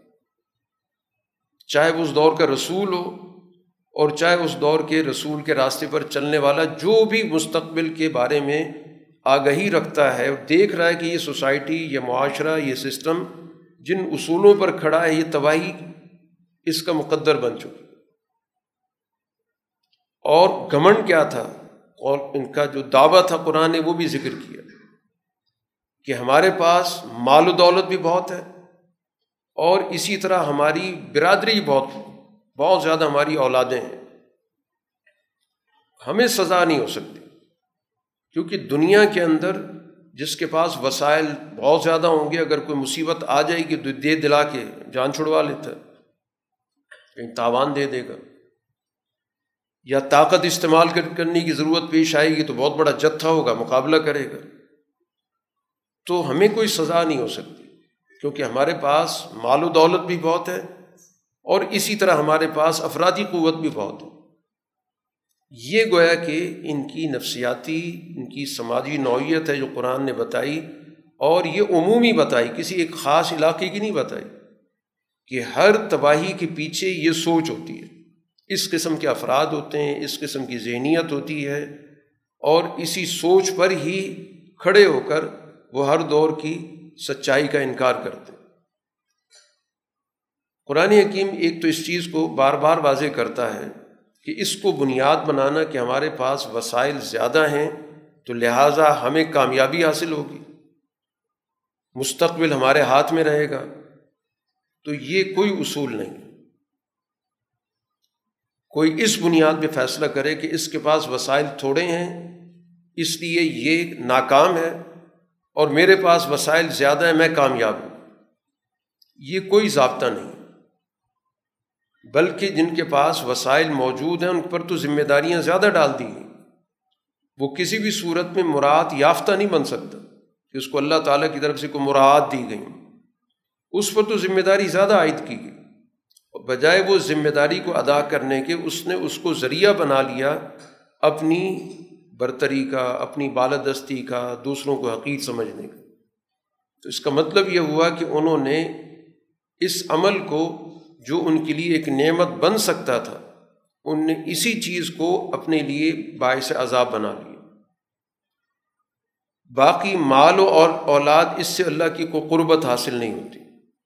کہ کوئی یہ کہ میرے پاس مال زیادہ ہے، میں اللہ کے قریب ہو گیا۔ یا میری اولاد، یا میری نسل، یا میری برادری بہت زیادہ ہے، میرا قبیلہ بڑا ہے، میں اللہ کے قریب ہو گیا۔ وہ تو کرائٹیریا واضح ہے، ایمان اور عمل صالح۔ اگر نظریہ درست ہے اس کے مطابق اپنا ساری جو عملی سرگرمیاں اس کے مطابق ہیں، ایسی صورت کے اندر اگر وہ ان مقاصد کے لیے اپنے مال کو استعمال کرتا ہے یقیناً فائدہ مند ہوگا۔ انہیں مقاصد کے لیے وہ اپنی افرادی قوت استعمال کرتا ہے یقیناً مفید ہوگا۔ لیکن نظریے کے بغیر، ایمان اور عمل صالح کے بغیر، یہ مال و اولاد کی بنیاد پر دوسروں کو کمزور سمجھنا اپنے آپ کو برتر سمجھنا، یہ سوچ سوائے ناکامی کی اور سوائے تباہی کی کچھ بھی نہیں۔ رسول اللہ صلی اللہ علیہ وسلم جب ان کے سامنے آیات پڑھتے ہیں، تو اب وہاں پر ان کا تبصرہ کیا ہوتا ہے؟ کچھ یہ کہتے ہیں کہ یہ آدمی تو صرف ہمیں اپنے باپ دادا کے راستے سے روکنے کے لیے آیا اس کا تو اور کوئی کام نہیں۔ ہم اپنے باپ دادا کے راستے پہ چل رہے ہیں، یہ کہتے ہیں اس پہ نہ چلے کچھ کے منہ میں یہ آتا ہے کہ یہ جو کچھ بھی کہہ رہی سارا ان کا اپنا گھڑا ہوا ہے۔ اور کچھ ایسے بھی تھے، وہ کہتے تھے، یہ تو بالکل واضح جادو نظر آ رہا ہے۔ کیونکہ ان کی جو بات مان لیتا ہے، تو وہ تو پھر کسی کی سنتا ہی نہیں ہے۔ اللہ تعالیٰ نے تو ان لوگوں پر اتنا بڑا انعام کیا تھا۔ ان سے پہلے کوئی کتاب ان کے پاس نہیں آئی تھی، کوئی نظیر نہیں آیا تھا۔ اب اللہ نے ان کے پاس رسول بھیجا۔ اب یہ رسول اللہ صلی اللہ علیہ وسلم کا انکار کر کے گویا کہ تمام رسولوں کا انکار کر رہے سورہ کے اختتام پر آخری رکوع میں قرآن نے دعوت دی کہ میں تمہیں ایک بات کی نصیحت کرتا ہوں کہ تم اللہ کے نام پر اٹھ کھڑے ہو اور اکیلے یا دو دو کر کے غور و فکر کرو۔ سوچو کہ جو تم رسول اللہ صلی اللہ علیہ وسلم کے بارے میں دعوے کر رہے اس کی حقیقت کیا ہے؟ تم یقیناً اس نتیجے پر پہنچو گے کہ تمہارے اس ساتھی یعنی رسول اللہ صلی اللہ علیہ وسلم کے اندر کسی بھی درجے میں، کسی بھی قسم کا کوئی جنون نہیں ہے۔ کوئی بے عقلی کی بات نہیں ہے۔ کیونکہ ان کی پوری زندگی تمہارے سامنے ہے۔ بے ست سے پہلے تم سب ان کی عقل و دانش سے فائدہ اٹھاتے رہے انہوں نے تمہارے بڑے بڑے مسئلے حل کیے۔ بڑے بڑے جھگڑوں کو ختم کیے۔ اب اس عمر میں آ کر ان کے بارے میں یہ تبصرہ کرنا تمہیں زیب دیتا ہے، ذرا غور و فکر کرو۔ ہاں ایک بات ضرور ہے، وہ تمہیں آنے والے عذاب سے ڈرا رہے ہیں کہ تم تباہی کے دھانے کھڑے ہوئے ہو، تم تباہ ہو جاؤ گے، تمہاری ساری کی ساری جو تہذیب ہے ختم ہو جائے گی، تمہارا تمدن تباہ ہو جائے گا۔ اگر تم نے انہیں اصولوں پر اپنے آپ کو قائم رکھا، وہ تو تمہیں تباہی سے بچانا چاہتے ہیں۔ اب ایک آدمی مستقبل کے حوالے سے تمہیں خبردار کرے، تم اس کو مجنون کہنا شروع کر دو۔ تو یہ تو در حقیقت تمہارا ایک بہت بڑا فالٹ ہے، بہت بڑا قصور ہے۔ تو قرآن دعوت فکر دے رہا ہے کہ اکیلے بیٹھ کے غور کر لو یا کسی کو ساتھ شریک کر لو کہ کوئی سوال آتا ہے، اس سے پوچھو، وہ تم سے پوچھے اور اس چیز کو حل کرو کہ کیا واقعتاً رسول اللہ صلی اللہ علیہ وسلم کے اندر کوئی ایسی چیز موجود ہے یا تمہارے مفادات ہیں جس نے، اس نے جس کی وجہ سے تم اندھے ہو گئے۔ اور پھر دوسری بات، آپ ان کو یہ بھی کہہ دیں کہ مجھے تم سے کسی قسم کا کوئی لین دین تو کرنا نہیں۔ کسی قسم کی کوئی اجرت مجھے نہیں چاہیے، کوئی معاوضہ نہیں چاہیے، کوئی اقتدار نہیں چاہیے، تمہاری طرف سے مجھے کوئی کسی بھی درجے میں کوئی انعام نہیں چاہیے۔ کیونکہ میرا یہ سارا کا سارا جو نظام ہے، یہ اللہ سے جڑا ہوا ہے۔ اس نے مجھے اجر دینا ہے۔ اب ان کو ایک واضح طور پر بتا دیں۔ کہ میرا جو رب ہے یہ اس حق کے ذریعے اس باطل کو کچل دے گا۔ یہ بالآخر فیصلہ کن مارکا ہونے والا ہے۔ اور یہ بھی آپ ان کو کہتے ہیں کہ حق آ ہی چکا ہے۔ اور جہاں تک باطل کی نوعیت ہے، باطل تو دنیا کے اندر نہ کوئی چیز پیدا کر سکتا ہے اور نہ کسی پہلے سے موجود چیز کو دوبارہ اعادہ کر سکتا اس کے پاس کوئی صلاحیت ہی موجود نہیں یہ صرف حق ہے جو دنیا کے اندر چیزوں کو نئے سرے سے وجود بھی دیتا ہے، چیزوں کو بہتر طور پہ تقسیم بھی کرتا ہے، لوگوں کے لیے اس کو فائدہ مند بھی بناتا ہے۔ یہ جو قرآن کی آیات ہیں، یہ رسول اللہ صلی اللہ علیہ وسلم اس موقع پر بھی پڑھ رہے تھے جس وقت آپ نے مکہ فتح کیا۔ ویسے تو یہ آیات مکی دور میں نازل ہو چکی تھی۔ جب رسول اللہ صلی اللہ علیہ وسلم مکہ میں موجود تھے، وہیں پر اعلان ہو گیا تھا کہ گویا حق آ چکا ہے اور جو باطل ہے، اس کے اندر کوئی صلاحیت موجود نہیں ہے کہ وہ کسی چیز کو پیدا کرے یا کسی پہلے سے پیدا شدہ چیز کو دوبارہ نئی شکل دے۔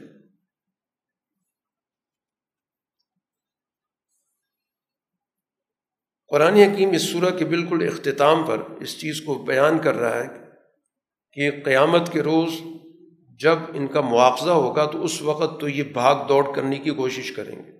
لیکن ان کو بتا دیں کہ اس روز پھر کوئی بچ نہیں سکتا۔ اس وقت یہ اعلان کر رہے ہیں کہ ہم ایمان لے کے آئے۔ لیکن اب ان کا ہاتھ اس دور جگہ پہ کیسے پہنچ سکتا اب وہ دنیا تو دور ہو گئی۔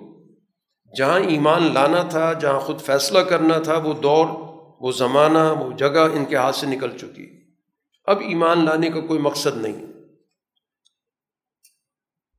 یہ بن دیکھے دور بیٹھے بیٹھے انہوں نے تکے لگائے تھے اور سچائی قریب ہوتے بھی اس کو قبول نہیں کی۔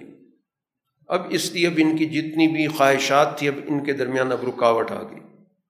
اور یہ معاملہ صرف ان کے ساتھ نہیں بلکہ ان جیسی جتنی بھی دنیا کے اندر قومیں رہیں سب کے ساتھ یہی کچھ معاملہ ہونا ہے۔ یہ اس دنیا کے اندر ایک مستقل تردد کے اندر تھے، شک کے اندر مبتلا تھے۔ سورہ فاتر مکی صورت ہے۔ اس کا آغاز بھی اللہ تعالیٰ کی ہم سے کیا گیا کہ اللہ تعالیٰ کا ایک نظام تو آسمانوں، زمینوں کی مادی صورت میں چل رہا ہے۔ ہر چیز اپنی اپنی جگہ پہ کام کر رہی پورا کا پورا یہ جو نظام ہے جس سے ہم جڑے ہوئے اور ایک اللہ تعالیٰ کا وہ اس سے اوپر کا بالائی نظام ہے، جس کو ہم عام طور پہ روحانی نظام کہتے ہیں۔ وہ ملائکہ کے ذریعے چلتا ہے۔ اور ملائکہ کے اندر بھی بہت سارے گروپ ہیں۔ ان کے اندر بھی مختلف صلاحیتیں ہیں۔ کسی کے اندر اللہ تعالیٰ نے دو طرح کی قدسی صفات رکھیں کسی کے اندر تین طرح کی رکھیں کسی کے اندر چار طرح کی رکھیں جن کو قرآن حکیم نے یہاں پروں سے تعبیر کی ہے۔ کہ دو پروں والے فرشتے، تین پروں والے فرشتے، چار پروں والے فرشتے اور اس سے زیادہ بھی ہو سکتے ہیں۔ تو یہ اصل میں مختلف ملائکہ کے اندر جو اللہ تعالیٰ نے صفات رکھی ہیں، جن صفات کے ذریعے اس پوری کائنات کے نظام کو چلایا جا رہا ہے۔ تو کسی کو ایک ڈیوٹی دی ہوئی کسی کو دو ہیں، کسی کے پاس تین ہیں۔ تو یہ گویا کہ پورا کا پورا جو نظام ہے وہ یہی ہے کہ فاتر السماواتی والارض یا آسمان و زمین کا نظام۔ جو ہم کچھ اصول فطرت پہ اللہ نے قائم کیا ہوا اور ایک اوپر کا نظام ہے جس کو اللہ تعالیٰ نے ملائکہ کے ذریعے استوار کیا۔ اب یہ سارا کا سارا نظام در حقیقت انسانوں کے لیے رحمت کا نظام ہے۔ اور اس پورے رحمت کا جو منبع ہے وہ اللہ کی ذات ہے۔ اس لیے اگر اللہ تعالیٰ اس رحمت کا دروازہ کھول دے تو اس کو کوئی روک نہیں سکتا۔ اور اگر اس رحمت سے کسی کو محروم کر دے، تو اس رحمت تک کسی کے رسائی نہیں ہو سکتی۔ تو مرکزیت گویا کہ اللہ کی ذات اس کی صفات کے نظام کی ہے۔ وہی نظام کائنات میں موجود ہے اور اسی نظام کا پرتو اس دنیا کے اندر انبیاء علیہ الصلاۃ والسلام کی صورت میں ظاہر ہوتا ہے۔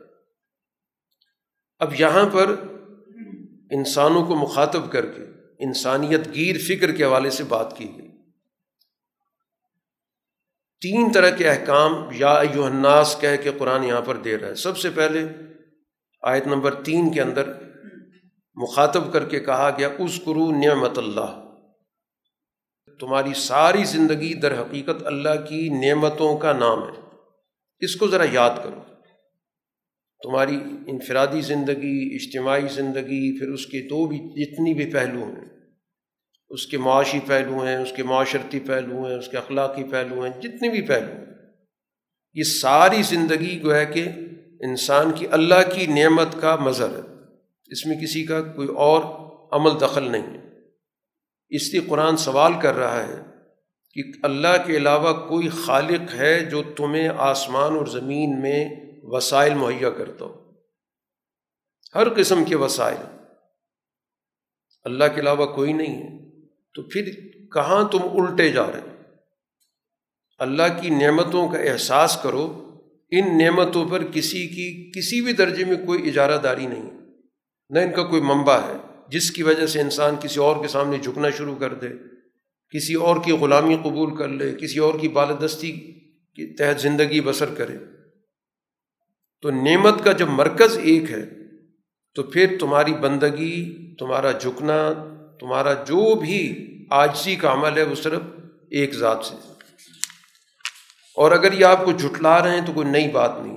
پچھلے تمام انبیاء کے ساتھ یہ عمل ہوتا آ رہا ہے۔ آیت نمبر پانچ میں پھر مخاطب کیا گیا۔ اے لوگوں اللہ کا وعدہ سچا ہے۔ دو چیزیں تمہیں دھوکہ دے سکتی ہیں۔ ان دونوں کے دھوکے سے بچنا۔ ایک تو وقتی مفادات انسان کو دھوکے میں ڈال سکتے ہیں۔ کہ کسی کو کوئی وقتی فائدہ مل گیا، مفادات اس سے حاصل ہو گئے۔ اس نے سمجھا کہ اب یہ مفادات تو ہمیشہ میرے پاس ہی رہیں گے۔ کبھی میرے ہاتھ سے نہیں نکلیں گے۔ بہت بڑا دھوکہ۔ ہے اور دوسرا، مستقل طور پر جو انسان کا دشمن ہے، جس کو قرآن تعبیر کرتا ہے غرور سے دغا باز سے، کہ جتنی بھی شیطانی قوتیں ہیں، ان کا کام ہی یہی ہے کہ انسان کو مستقل دھوکے دیتی۔ تو اس دغا باز کے دغا کو سمجھو۔ وہ مختلف طریقوں سے تمہیں سچائی سے ہٹائے گا۔ اس لیے قرآن نے ضابطے کے طور پہ ذکر کیا کہ شیطان تمہارا دشمن ہے اور اس کو دشمن سمجھو۔ دشمن کو دشمن مانو گے تو پھر جا کے اس کی دشمنی سے بچ سکتے ہو۔ اور اگر دشمن کو تم نے دوست سمجھ لیا تو اسی دوستی کی آڑ میں تمہیں دھوکے پہ دھوکہ دے گا۔ اس لیے قرآن نے اس کا ٹائٹل ہی غرور دھوکے باز رکھ دیا۔ اس لیے وہ برے اعمال کو بہت مزین کر کے پیش کرے گا۔ اس کی کوئی نہ کوئی لاجک بنا دے گا، اس کی کوئی نہ کوئی منطق بنا دے گا۔ ہر برائی کے پیچھے باقاعدہ ایک سوچ اس کو اچھا بنانے والی موجود ہوتی۔ ظلم کو بھی بہت شاندار طریقے سے کہے گا، یہ قدرت کا نظام ہے۔ قدرت کائنات کے اندر ہم یہی دیکھ رہے ہیں۔ کہ ایک بڑی چیز ہوتی ہے، وہ چھوٹی چیز پہ قابو پا لیتی ہے۔ بڑی مچھلی، چھوٹی مچھلی کو نگل لیتی ہے۔ تو اسی طرح انسانی معاشرے کے اندر بھی کوئی طاقتور ہے کمزور کو دبوچ لیتا ہے۔ اس نے پورا فلسفہ گڑھ دیا۔ جو دنیا کے اندر سرمایہ پرستی نے بھی باقاعدہ فلسفہ بنایا ہوا۔ تو یہ مزین کرنا ہے کہ ایک برائی کو باقاعدہ اس کے ساتھ کچھ باتیں جوڑ دی گئیں، کچھ اس کے ساتھ انسانی سوچ کے اعمال جوڑ دیے گئے۔ اس لیے قرآن اسی کو دھوکے بازی سے تعبیر کر رہا کہ ہر فکر کا تجزیہ کرو کہ یہ واقعتاً اس کی کوئی اساس یا بنیاد ہے یا یہ ہماری خواہشات کو اس نے کوئی رنگ دے دیا اور ان خواہشات کو باقاعدہ ایک علمی شکل دے کر لوگوں کو ذہنی طور پر پسماندہ بنایا جا رہا ہے، دھوکہ دیا جا رہا ہے۔ اب جو شخص جس کے سامنے برے اعمال مزین ہو چکے ہوں، تو ان کو تو اچھا دیکھے گا۔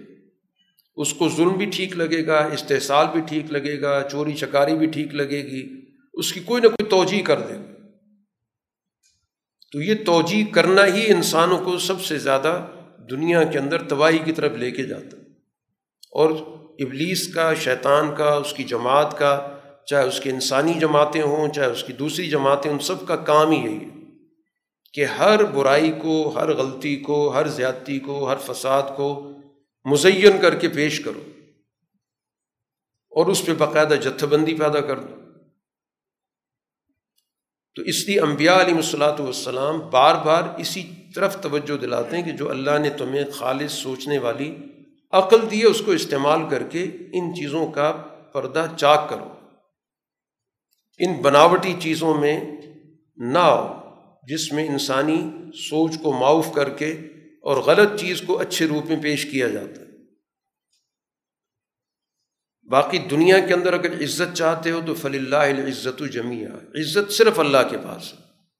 یہ وقتی طور پر کسی غلبے کو تم عزت سمجھتے ہو تو یہ تمہاری بہت بڑی خام خیالی ہے۔ اور اس عزت کے حصول کے لیے دو بڑی بنیادی چیزیں کہ ایک تو تمہارا جو نظریہ ہے، فکر ہے، وہ بہت پاکیزہ ہونا چاہیے۔ اس میں کسی قسم کی ملاوٹ نہیں ہونی چاہیے، اس میں کسی قسم کی گندگی نہیں ہونی چاہیے، اس میں کسی قسم کی استحصال کی، فساد کی سوچ نہیں ہونی چاہیے۔ تو اللہ تعالیٰ کی طرف وہ اعلیٰ فکر اوپر جاتی ہے۔ پھر اس کا گویا کہ اللہ تعالیٰ سے تعلق جڑتا ہے۔ اور اس اعلیٰ فکر کے ساتھ اس کا جو عملی تقاضا ہے، جس کو قرآن عمل صالح کہتا ہے، وہ اس فکر کو مزید تقویت دیتا تو یہ دو بڑی بنیادی چیزیں ایک صحیح فکر کا ہونا جس کو کلمہ طیبہ کہتے ہیں۔ تو کلمہ طیبہ کا مطلب کیا ہے کہ ایک اعلیٰ درجے کی پاکیزہ فکر، ایک اعلیٰ درجے کی جو سوچ ہے، جس کے اندر ہر قسم کی فساد کی، گندگی کی، شرک کی آمیزش سے وہ بالکل پاک اور عمل صالح اس فکر کے مطابق جو کردار ادا کیا جائے۔ زندگی کی جس شعبے میں بھی وہ عمل صالح ہے۔ تو عمل صالح اس کو بلند کرتا ہے۔ باقی دنیا کے اندر برے تدبیروں میں رہتے ہیں، برے داؤ میں رہتے ہیں تو قرآن نے کہہ دیں ان کے لیے تو بہت سخت قسم کا عذاب ہے۔ اور ان کی جتنی بھی تدبیریں ہیں، یہ ساری کی ساری تباہ ہوں گی۔ یہ دنیا کے اندر کوئی زیادہ عرصے نہیں چل سکتی وقتی طور پر ان کا ایک چلن ہوتا ہے، وقتی طور پر کسی کا مکر و فریب کام آ جاتا ہے۔ لیکن بالآخر وہی مکر و فریب اس جماعت پر ہی آتا ہے جو اس مکر و فریب کو بنانے والی ہوتی ہے۔ قرآن حکیم مختلف چیزوں کا جو دنیا کے اندر موجود ہیں، ان کا ذکر کرتا ہے کہ مختلف تضادات پائے جاتے ہیں۔ اب یہ ایک دوسرے کے برابر نہیں ہو سکتے۔ جیسے ہم مادی چیزوں کو دیکھتے ہیں کہ ایک نمکین چیز ہے، ایک میٹھی چیز ہے، یہ برابر نہیں ہو سکتے۔ یا اسی طرح دنیا کے اندر دن ہے، رات ہے، برابر نہیں ہو سکتے۔ تو اسی طرح ایک سچی فکر اور ایک جھوٹی فکر بھی برابر نہیں ہو سکتی۔ تیسرا حکم جو قرآن حکیم نے انسانوں کو مخاطب کر کے دیا آیت نمبر پندرہ کے اندر، کہ تمام انسان اللہ کے محتاج ہیں، صرف اللہ کی ذات ہے جو غنی ہے۔ یہ جو سوسائٹی کے اندر، معاشرے کے اندر کچھ اپنے آپ کو کہتے ہیں کہ ہم عام لوگوں سے بے نیاز ہیں، لوگ ہمارے محتاج ہیں اور ہم گویا کہ ان کے دینے والے ہیں، داتا بنے میں تو قرآن نے کہہ دیا نہیں کہ ان تم الفقارا تم سب ضرورت مند ہو۔ یہ سوچ رکھو گے تو تمہارے درمیان مساوات ہوگی۔ اور اگر اس سوچ سے انحراف کرو گے تو پھر اس کا مطلب یہ ہوا کہ تم نے اللہ تعالیٰ کے اختیار میں شرکت کا دعویٰ کر دی۔ غنی صرف اللہ کی ذات ہے۔ دنیا کے اندر کوئی غنی نہیں ہے۔ سارے کے سارے قرآن نے کہہ دیے سب فقیر ہیں، سب محتاج ہیں۔ یہ احتیاج ہی ہے جس کے nتیجے میں لوگ ایک دوسرے سے تعاون کرتے ہیں۔ جس کی وجہ سے ہمارے درمیان تمدن پیدا ہوتا ہے۔ اسی وجہ سے لوگ مل جل کر رہتے ہیں۔ کیونکہ ہر آدمی دوسرے کے ساتھ رہ کر ہی اپنی ضروریات، تقاضے پورے کرتا ہے۔ کوئی آدمی بھی اکیلی زندگی بسر کر ہی نہیں سکتا۔ یہ خام خیالی ہے ان لوگوں کی جو سمجھتے ہیں کہ لوگ ہمارے محتاج ہیں، ہم کسی کے محتاج نہیں ہیں۔ وہ جن کے ذریعے کام کراتے ہیں یا جن سے کام لیتے ہیں، اگر وہ سارے کے سارے ان کے کام کرنے سے انکار کر دیں، تو ان کو پتہ چل جائے کہ ان کی حقیقت کیا ہے۔ تو یہ وہ بنیادی چیز ہے جس سے معاشرہ ایک دوسرے سے وابستہ رہتا ہے۔ کہ وہ میری ضرورت پوری کر رہا ہے، میں اس کی ضرورت میں اس سے تعاون کر رہا ہوں۔ تو ہر آدمی گویا کہ دوسرے کا قدر دان ہوتا اور جب ایک طبقے میں یہ آ جائے کہ یہ لوگ میرے ضرورت مند ہیں، مجھے ان کی کوئی ضرورت نہیں۔ میں ایک ہی جگہ دوسرا لے آؤں گا، دوسری جگہ تیسرا لے آؤں گا۔ تو یہ ہے وہ فرونیت کی سوچ۔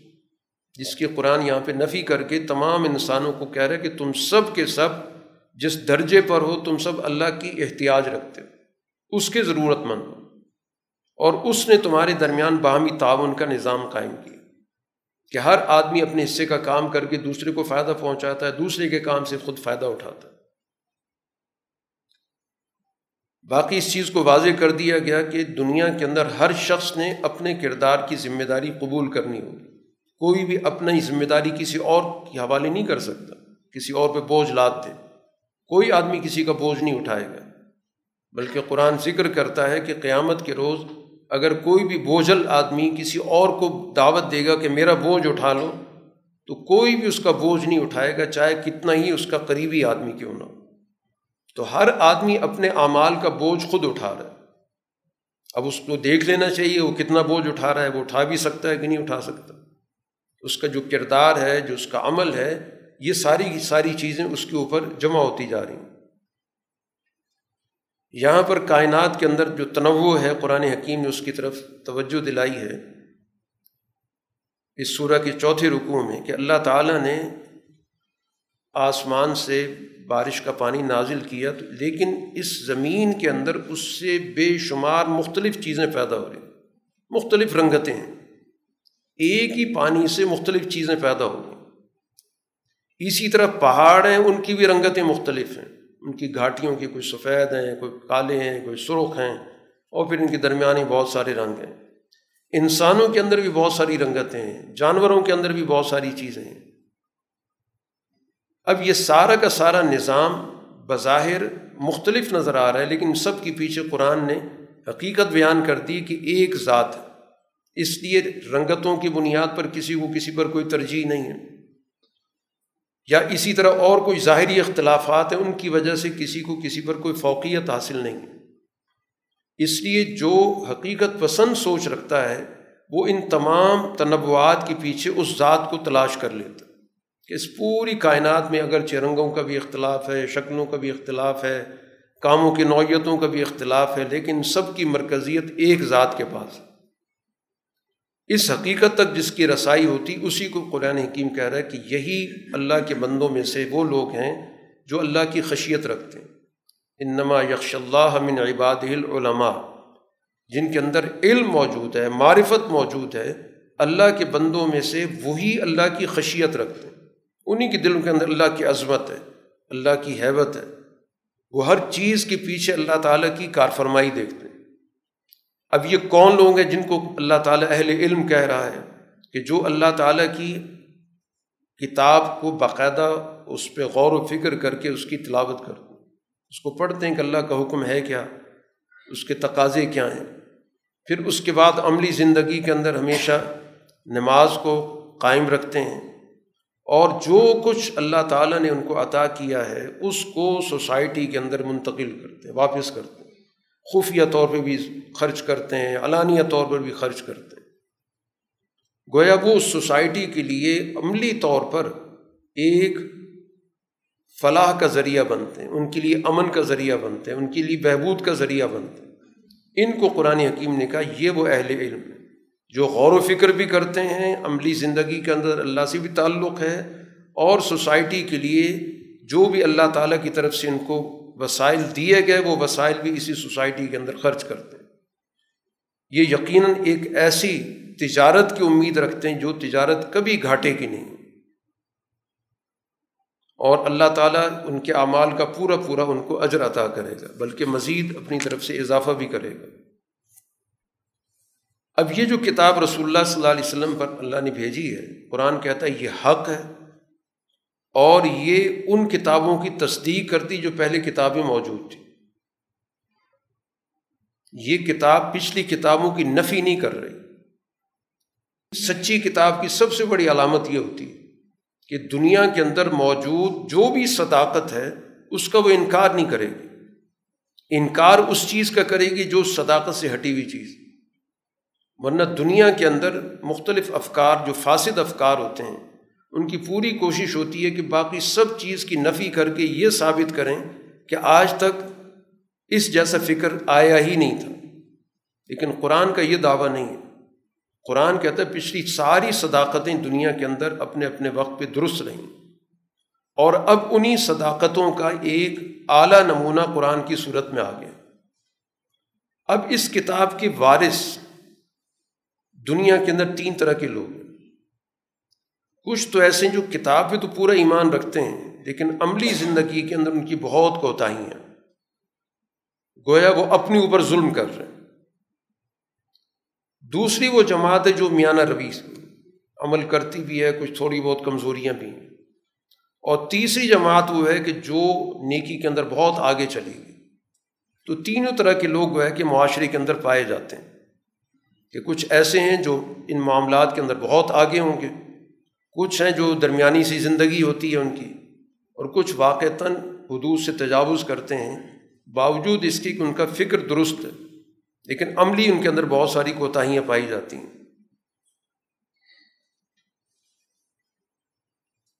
آخر رکو کے آغاز میں قرآن حکیم اللہ تعالیٰ کی صفت کا ذکر کرتے ہوئے کہ تمام دنیا کی جتنی بھی غیبی باتیں ہیں وید کی باتیں اللہ جاننے والا ہے۔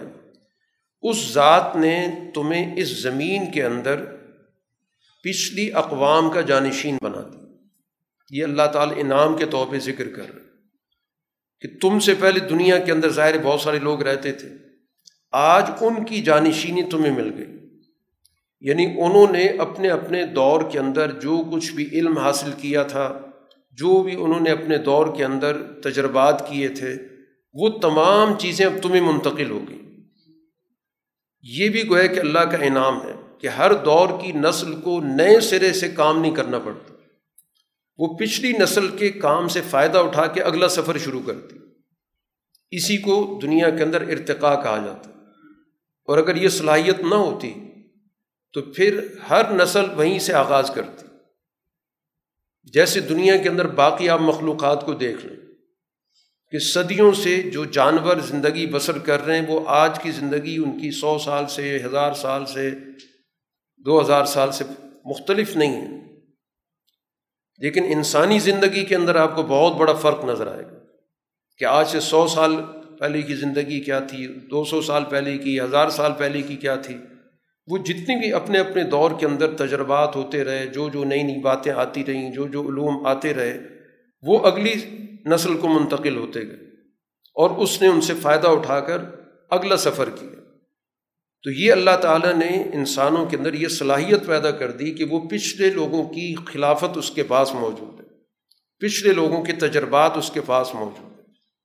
اور یہی تجربات پھر وہ اگلی نسل کو منتقل کر کے جاتا ہے اب یہ اللہ تعالیٰ اپنے انعام کا ذکر کرنے کے بعد توجہ یہی دلا رہا ہے کہ اب اس کی بھی اگر کوئی ناشکری کر رہا ہے کہ اللہ نے کتنا بڑا انعام کیا کہ اس انسان کو سال ہا سال کی اور صدیوں کے تجربات اس کو اس چھوٹی سی زندگی میں مل جاتے اور ان سے وہ فائدہ اٹھا کر اگلا سفر کرتا یعنی وہ اپنی اس چھوٹی سی زندگی میں ستر، اسی سال کی زندگی میں، ساٹھ سال کی زندگی میں پچھلے تمام صدیوں کی تجربات سے وہ فائدہ اٹھاتا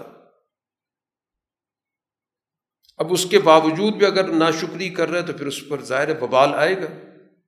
اور جتنا بھی اس کے اندر وہ ناشکری کا عمل اختیار کریں گے تو اللہ تعالیٰ کی ناراضگی کو وہ بڑھاتے چلے جائیں گے۔ سورہ کا اختتام اس بنیادی چیز پر کیا گیا کہ اگر اللہ تعالیٰ لوگوں کا فوری محاسبہ شروع کر دے کہ ادھر سے انسان نے کوتاہی کی اور ادھر سے مواخذہ ہو گیا۔ تو پھر تو دنیا کے اندر کوئی بھی جاندار نہ رہتا۔ کیونکہ کوتاہی تو انسان سے ہو ہی جاتی ہے۔ اللہ نے اس دنیا کا نظام بنایا قانون پر۔ اس کو کہتے ہیں قانون اجل، مدت مقرر کی ہر چیز کی۔ کہ اس چیز کی اتنی مدت ہے، اس چیز کی اتنی مدت ہے۔ تو ہماری ایک عمر رکھی گئی۔ اس عمر کے اندر ہمیں کوتاہیوں سے سیکھنے کا موقع دیا گیا۔ ہم سے کوتاہی ہوتی ہے۔ لیکن اس کوتاہی کا ہم ازالہ کر سکتے ہیں اور اس کے جو غلط نتائج ہیں ان سے بچ سکتے ہیں۔ تو اگر اللہ تعالیٰ فوری مواخذہ کرتا کہ ادھر کسی شخص نے غلطی کی اور اس کے مطابق فوری نتیجہ آ گیا، تو پھر تو دنیا کے اندر کوئی حیات نہ ہوتی، کوئی زندگی نہ ہوتی۔ لیکن اس دنیا کے اندر ہم دیکھ رہے ہیں کہ زندگی موجود ہے، تو یہ اصل میں اسی قانون کا نتیجہ ہے کہ اللہ تعالیٰ کی طرف سے ہر انسان کو ایک متعینہ مدت کے اندر مہلت حاصل ہے، وہ اپنی چیزوں کو درست کر سکتا ہے۔ تو اس کو چاہیے کہ وہ اس مدت سے فائدہ اٹھائے۔ لیکن اگر وہ اس کی مدت مکمل ہو گئی، وہ دن آ گیا، تو پھر ظاہر اس کے بعد تو اس کے پاس واپس جانے کا، اپنے معاملات کو درست کرنے کا کوئی امکان نہیں ہوگا۔ پھر وہ تمام اعمال جو اس نے کیے ہیں، وہ سارے کے سارے محفوظ ہو جائیں گے اور پھر اس کے جو بھی مطلوبہ نتائج ہیں، وہ ظاہر ہوں گے۔ سورہ یاسین مکی صورت ہے اور اس کے اندر وہی تین جو بڑے بنیادی مضامین ہیں جن پر رسول اللہ صلی اللہ علیہ وسلم مکہ کے معاشرے کے اندر لوگوں کی توجہ دلا رہے ہیں، جس پر آپ ان کو دعوت دے رہے ہیں۔ وہ جو تین بنیادی عقائد جن کو ہم کہتے ہیں، اور یہ سارے کے سارے بنیادی عقائد توحید، رسالت اور آخرت کے یہ بڑے متحرک عقائد۔ انہیں کی اساس پر آپ نے سوسائٹی کی پوری کی پوری تعمیر کی ہے۔ اگر یہ ان کا رخ درست ہو، ان کی صحیح طور پر معنویت سامنے ہو، تو انسان کے اخلاق بھی یہیں سے درست ہوتے ہیں، اس کا کردار بھی یہیں سے درست ہوتا ہے، اس کی سیاست بھی یہیں سے درست ہوتی ہے، اس کے معیشت کا نظام بھی یہیں سے درست ہوتا ہے، اس کے اخلاق بھی یہیں سے درست ہوتے ہیں۔ تمام کا تمام گویا کہ یہ اساس ہے۔ اب ان کے اندر وسعت ہوگی، ان کے اندر معنویت ہوگی تو پھر نتائج اسی طرح کے ہوں گے۔ اگر ان کے اندر رسمیت ہوگی تو پھر ظاہر رسمی چیزوں کے نتائج دنیا میں ظاہر نہیں ہوتے۔ چنانچہ آغاز میں اللہ تعالیٰ نے قرآن کی جس صفت کو بطور دلیل کے پیش کیا ہے، وہ صفت الحکیم القرآن الحکیم، کہ یہ حکمت اور دانائی کی کتاب ہے۔ اس کے جو اصول ہیں، بہت ہی پختہ ہیں۔ تو حکمت کی وہ بات جس کی جڑیں مضبوط ہوں، اس کو حکیم کہا جاتا ہے۔ تو یہ قرآن دلیل ہے اس بات کی کہ آپ اللہ تعالیٰ کے رسولوں میں سے یہ دنیا کے اندر سب سے بڑا ثبوت ہے آپ کی رسالت کا۔ اور آپ کا راستہ بھی بالکل سیدھا ہے۔ اور یہ کتاب اس ذات کی طرف سے نازل ہوئی ہے جو غالب ہے اور رحمت والی۔ اب یہ کتاب کس کی نازل کی کہ آپ ایک ایسی قوم کے پاس آئے ہیں کہ ایک طویل عرصہ ان کے پاس کوئی پیغمبر نہیں آیا۔ کیونکہ مکہ جب سے وجود میں آیا، تو اسماعیل علیہ السلام کے بعد اس علاقے کے اندر کوئی پیغمبر نہیں آیا، جس کی وجہ سے ان کے اندر غفلت موجود ہے۔ تو اب ان کو اللہ تعالیٰ اس غفلت سے نکالنا چاہتا ہے۔ اب ان کی جو نوعیت ہے کہ اس وقت یہ جو آپ کی مخالفت پر اتر آئے، خاص طور پہ جو اس مکہ کا اوپر کا طبقہ ہے، ان کا اشرافیہ ہے، ان کا سردار ہے جو سارے کے سارے اس نظام کو چلا رہا ہے، اس کے اندر حد درجہ تکبر موجود ہے۔ وہ دوسرے انسانوں کو تو انتہائی کمزور، حقیر سمجھتا ہے۔ اس کے ذہن کے اندر باقی انسانوں کی جو نوعیت ہے، وہ بہت ہی گھٹیا قسم کی اسی کو طبقاتی نظام کہتے ہیں کہ وہ غلاموں کو کسی بھی صورت میں اپنے برابر سمجھنے کا تو خیال اس کے اندر آتا ہی نہیں ہے۔ وہ ان کو بہت ہی گھٹیا قسم کی مخلوق سمجھتے اس لیے اللہ تعالیٰ نے ان کی جو سزاؤں کا ذکر کیا وہ اسی طرح کی کہ ان کی گردنوں میں توق ڈالے جائیں گے اور وہ ٹھوڑیوں تک ہوں گے۔ جس کا نتیجہ یہ نکلے گا کہ ان کے سر جو ہے وہ نیچے ہو ہی نہیں سکیں گے۔ تو یہ وہی سزا ہے جس کے مطابق ان کا دنیا کے اندر کردار موجود ہے کہ وہ کسی کو خاطر میں نہیں لاتے۔ تو اللہ نے سزا بھی اسی طرح کی ان کے لیے متعین کی۔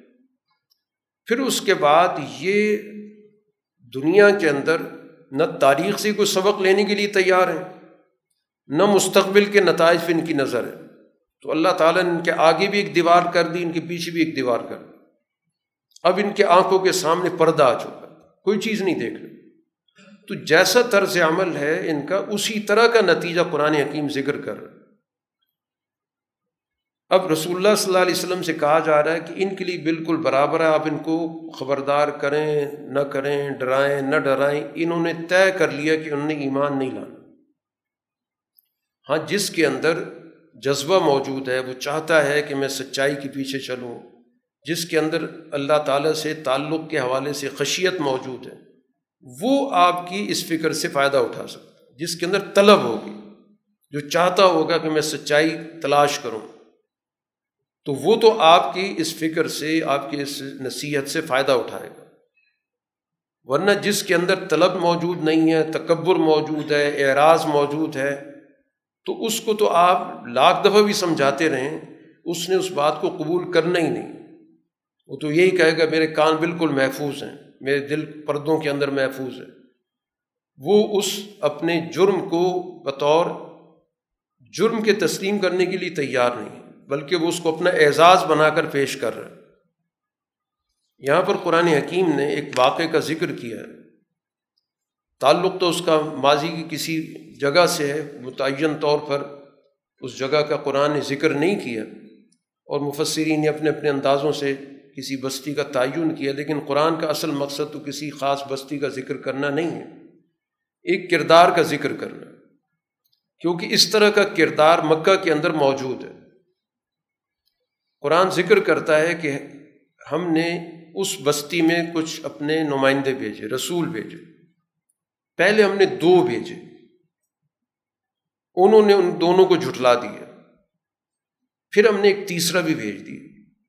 اور تینوں نے مل کر کہا کہ ہم اللہ کی طرف سے نمائندے بن کر آئیں اب یہ جو رسول اللہ صلی اللہ علیہ وسلم کی جو ابتدائی جد وجہد ہے، اس جد وجہد کی بھی یہی نوعیت رہی کہ رسول تو صرف آپ ہی ہیں لیکن ابتدائی طور کے اندر آپ کے ساتھ حضرت ابکر رضی اللہ تعالیٰ عنہ پہلے دن سے آپ کے ساتھ شریک ہو گئے۔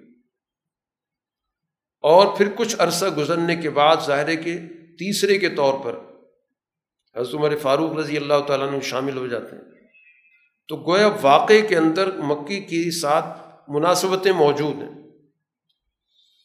اب جب یہ دعوت دیتے ہیں، اس دور کے یہ تینوں جن کو اللہ نے بھیجا تھا اس واقعے کا قرآن ذکر کر رہا ہے۔ تو بستی کا جو با اثر طبقہ تھا، انہوں نے یہ کہہ کر اس دعوت کو مسترد کر دیا کہ تم ہمارے جیسے انسان ہو۔ اور تم پر رحمان نے کوئی چیز نازل نہیں کی، تم جھوٹ بولتے ہو۔ یہ اول دن سے انبیاء کو یہ بات سننے کو مل رہی ہے کہ پیغمبر تو کوئی مابرائی چیز ہوتی ہے۔ پیغمبر، تم کیسے بن سکتے؟ تم تو انسان ہو۔ اور اگر انسان نہیں بننا تھا تو ہم زیادہ اس کی اہلیت رکھتے ہیں، کیونکہ ہمارے پاس حکومت بھی ہے، سرداری بھی ہے، وسائل بھی ہیں۔ تو اس طرح کو ہے کہ وہ انبیاء کو جھٹلانے کا عمل ہر دور میں ہوتا رہا۔ ان رسولوں نے کہا کہ یہ تو ہمارا رب جانتا ہے کہ ہم رسول ہیں، کیونکہ بھیجا اس نے ہے۔ تم سے تم نے کچھ سرٹیفکیٹ نہیں لینا۔ جس نے بنا کے بھیجا، ہم تو اس کی طرف سے آئیں اسے پتہ ہے۔ اور ہمارے ذمے تو تم تک واضح الفاظ میں بات پہنچانا ہے۔ وہ ہم پہنچا کے رہیں۔ گے اس پر ان کا رد عمل یہ تھا کہ تمہارے آنے سے معاشرے کے اندر جھگڑے پیدا ہونے شروع ہو گئے۔ تو تمہارا وجود ہی بڑا منحوس ہے۔ ساری نحوست تمہاری وجہ سے۔ اس پہ انہوں نے کہا کہ جو بھی کوئی نحوست ہے تو اصل میں وہ تو تمہاری سسٹم کی وجہ سے، تمہارے کردار کی وجہ سے۔ تم کو تو ہم صرف یاد دہانی کرا رہے ہیں اور تم لوگ تو حدود توڑ چکے ہو۔ کوئی ضابطہ نہیں، کوئی قانون نہیں۔ جس کی لاٹھی، اس کی بھینس والا سارا کا سارا نظام چل رہا ہے۔ ابھی یہی گفتگو ان کی چل رہی ہے، مکالمہ چل رہا ہے، ان کو جھٹلا رہے ہیں، ان کو بات سمجھا رہے ہیں۔ قرآن ذکر کرتا ہے کہ شہر کے ایک کونے سے ایک آدمی دوڑتا ہوا آتا ہے اور آگے لوگوں کو کہتا ہے کہ اللہ کے رسول ان کی پیروی کرو۔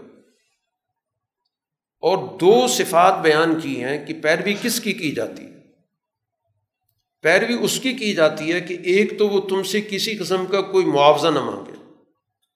کسی قسم کا تم سے کسی بھی درجے میں کوئی اجر نہ مانگے۔ نہ تم سے کوئی شکریہ کے الفاظ سننا چاہے، نہ تم سے مال و دولت چاہے، نہ تم سے اقتدار چاہے، نہ وہ کہے کہ تم مجھے اپنا بڑا مان لو۔ کسی قسم کا اس کے اندر اجرت کا، معاوضے کا تصور نہ ہو۔ پیروی اس کی ہوتی ہے۔ اور دوسرا یہ کہ وہ ہدایت یافتہ بھی ہو۔ ان کے اندر دونوں صفات موجود ہیں۔ یہ تم سے کوئی ڈیمانڈ نہیں کر رہے، کوئی تقاضا تم سے نہیں کر رہے، اور پھر سیدھے راستے پر بھی۔ تو بتا دیا کہ جو دنیا کے اندر لوگوں کو دعوت دیتے ہیں اپنے مقاصد کے لیے، اپنا کوئی مفاد ان کا موجود ہوتا ہے۔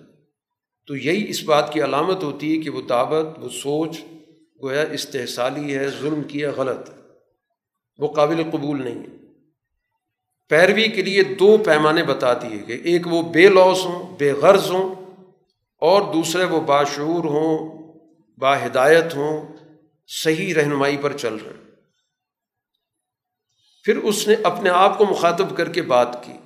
یہ بھی دعوت کا ایک طریقہ ہوتا ہے کہ انسان جب کسی اور سے بات کرتا ہے لیکن وہ جملے اپنے بارے میں استعمال کرتا ہے کہ مجھے کیا ہو گیا کہ میں اللہ کی بندگی نہ کروں، جس نے مجھے پیدا کیا تو دعوت ان کو دے رہا ہے کہ تم اللہ کی بندگی کیوں نہیں کر رہے، جس نے تمہیں پیدا کیا ہے، اس کی بات کیوں نہیں مان رہا یہ پیغمبر تو ان کی طرف سے آئے میں اب میں اس اللہ کو چھوڑ کر بہت سارے خدا بنا لوں۔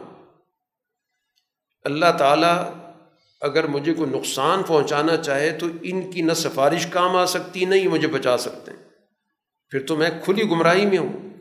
اپنی نظروں کے سامنے دیکھ رہا ہوں کہ ایسی چیزیں جو نہ مجھے فائدہ دے سکتی ہیں، نہ نقصان سے بچا سکتی ہیں، اور ان کو میں اللہ کو چھوڑ کر ان کو اپنا بڑا مان لوں۔ بہرحال میں تو تمہارے رب پر ایمان لے آیا ہوں، میری بات سنو۔ تو اس آدمی پر گویا ان لوگوں نے تشدد کی۔ اور وہ آدمی فوت ہو گیا۔ تو قرآن اس کا اگلے مراحل ذکر کرتا ہے۔ اللہ نے اس کو کہا، جنت میں چلے جاؤ۔ وہ جنت میں چلا گیا۔ وہاں جا کے وہ یہ کہہ رہا ہے کہ کاش میری قوم کو پتہ ہوتا کہ یہاں پر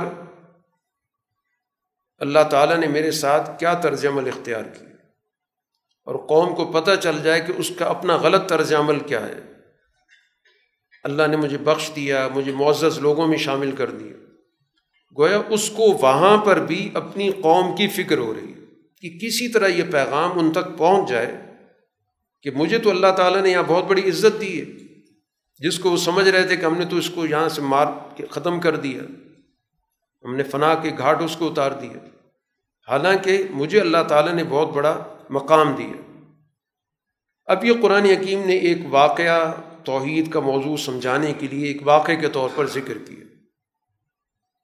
اور یہ مکہ کے اندر گفتگو ہو رہی ہے۔ تو اسی طرح جس طرح یہ ایک شخص وہاں سے اٹھ کے آیا تھا، اسی طرح اللہ تعالیٰ نے رسول اللہ صلی اللہ علیہ وسلم کی مدد کے لیے مدینہ سے لوگ بھیجے تھے۔ اور انہوں نے گویا کہ رسول اللہ صلی اللہ علیہ وسلم کی اس دعوت کو تقویت دی۔ اب یہ ضروری نہیں ہوتا کہ کسی چیز سے جب ہم مثال دیں تو وہ بالکل ایک ایک کر کے اس پر منطبق ہو رہی ہو۔ بتانے کا مقصد یہ ہے کہ جب قوم میں کوئی بات سننے کے لیے تیار نہیں ہوتا تو اللہ تعالیٰ انبیاء کی مدد کے لیے دوسرے ذرائع کو بھی کام میں لاتا ہے۔ تو جب مکہ کے لوگوں نے بات ماننے سے انکار کر دیا تو اللہ نے مدینہ کے لوگوں سے وہ کام لے لیے۔ اس کے بعد قرآن حکیم اسی جو بنیادی موضوع ہے سورہ کا توحید کے حوالے سے اس کو مختلف دلائل سے ثابت کیا سب سے پہلے زمینی جو حقائق ہیں ان کی بنیاد پر کہ دیکھو یہ زمین بالکل مردہ ہوتی ہے، بے جان ہوتی ہے، اس میں کوئی پیداوار نہیں ہوتی۔ پھر اللہ تعالیٰ اس کے اندر حیات پیدا کرتا ہے، پھر اس میں سے پیداوار نکلتی ہے، پھر لوگ کھاتے بھی ہیں۔ پھر اسی کے اندر ہم بہت سارے باغات بھی تیار کرتے ہیں۔ وہ کھجور کی بھی ہوتے ہیں، وہ انگور کی بھی ہوتے ہیں۔ اس کے اندر ہم نہریں بھی بہاتے ہیں۔ پھر ان باغات کو تم اپنی ضروریات کے لیے استعمال بھی کرتے ہو۔ حالانکہ اس پورے عمل کے اندر لوگوں کا جو طرز عمل ہے، اس کو پیدا کرنے کے اندر کوئی موجود نہیں ہوتا۔ اگر یہ غور و فکر کریں کہ یہ سارا کا سارا عمل کیسے ہوا، کہ بارش کہاں سے آئی، کس طرح زمین کے اندر یہ صلاحیت پیدا ہوئی، کس طرح چیزیں اس میں سے نکلی ہیں، اس پورے عمل میں انسانوں کا تو کوئی عمل دخل موجود نہیں۔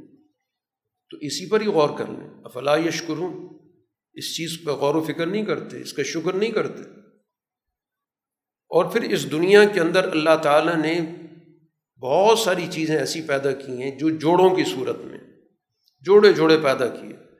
چاہے مخلوقات کے اندر دیکھ لیں، نباتات کے اندر دیکھ لیں، سارے ایک پورا کا پورا ایک مضمون ہے۔ کہ جس میں جو دنیا کے اندر اللہ تعالیٰ نے مختلف اشیاء کے حوالے سے رکھا ہے۔ اسی طرح اللہ تعالیٰ نے زمانی حقائق کے حوالے سے بھی اس موضوع کا ذکر کیا کہ یہ دن رات کا نظام اس پہ غور کرو کہ رات میں سے کس طرح پھر دن نکل رہا ہوتا کہ جو ہی دن کو یہاں سے نکال دیا جائے تو وہی رات تم پر آ جاتی ہے، سورج یہاں سے نکال لیا جائے، اس کی روشنی نکال لی جائے تو سارے کے سارے اندھیرے میں چلے جاتے ہیں۔ سورج کا نظام باقاعدہ ایک سسٹم کے تحت چل رہا ہے۔ اسی طرح چاند کا نظام ہے، اس کو بھی تم دیکھو، ابتدا اس کی کیسے ہوتی ہے، پھر کس طرح وہ بڑا ہو جاتا ہے اور کس طرح اس کا پورا کا پورا ایک سرکل مکمل ہوتا ہے۔ پھر یہ دونوں کرے ایک دوسرے کے ساتھ کبھی نہیں ٹکراتے۔ ایک دوسرے کے ساتھ چل رہے ہوتے ہیں، لیکن اپنے اپنے مدار میں چل رہے ہیں۔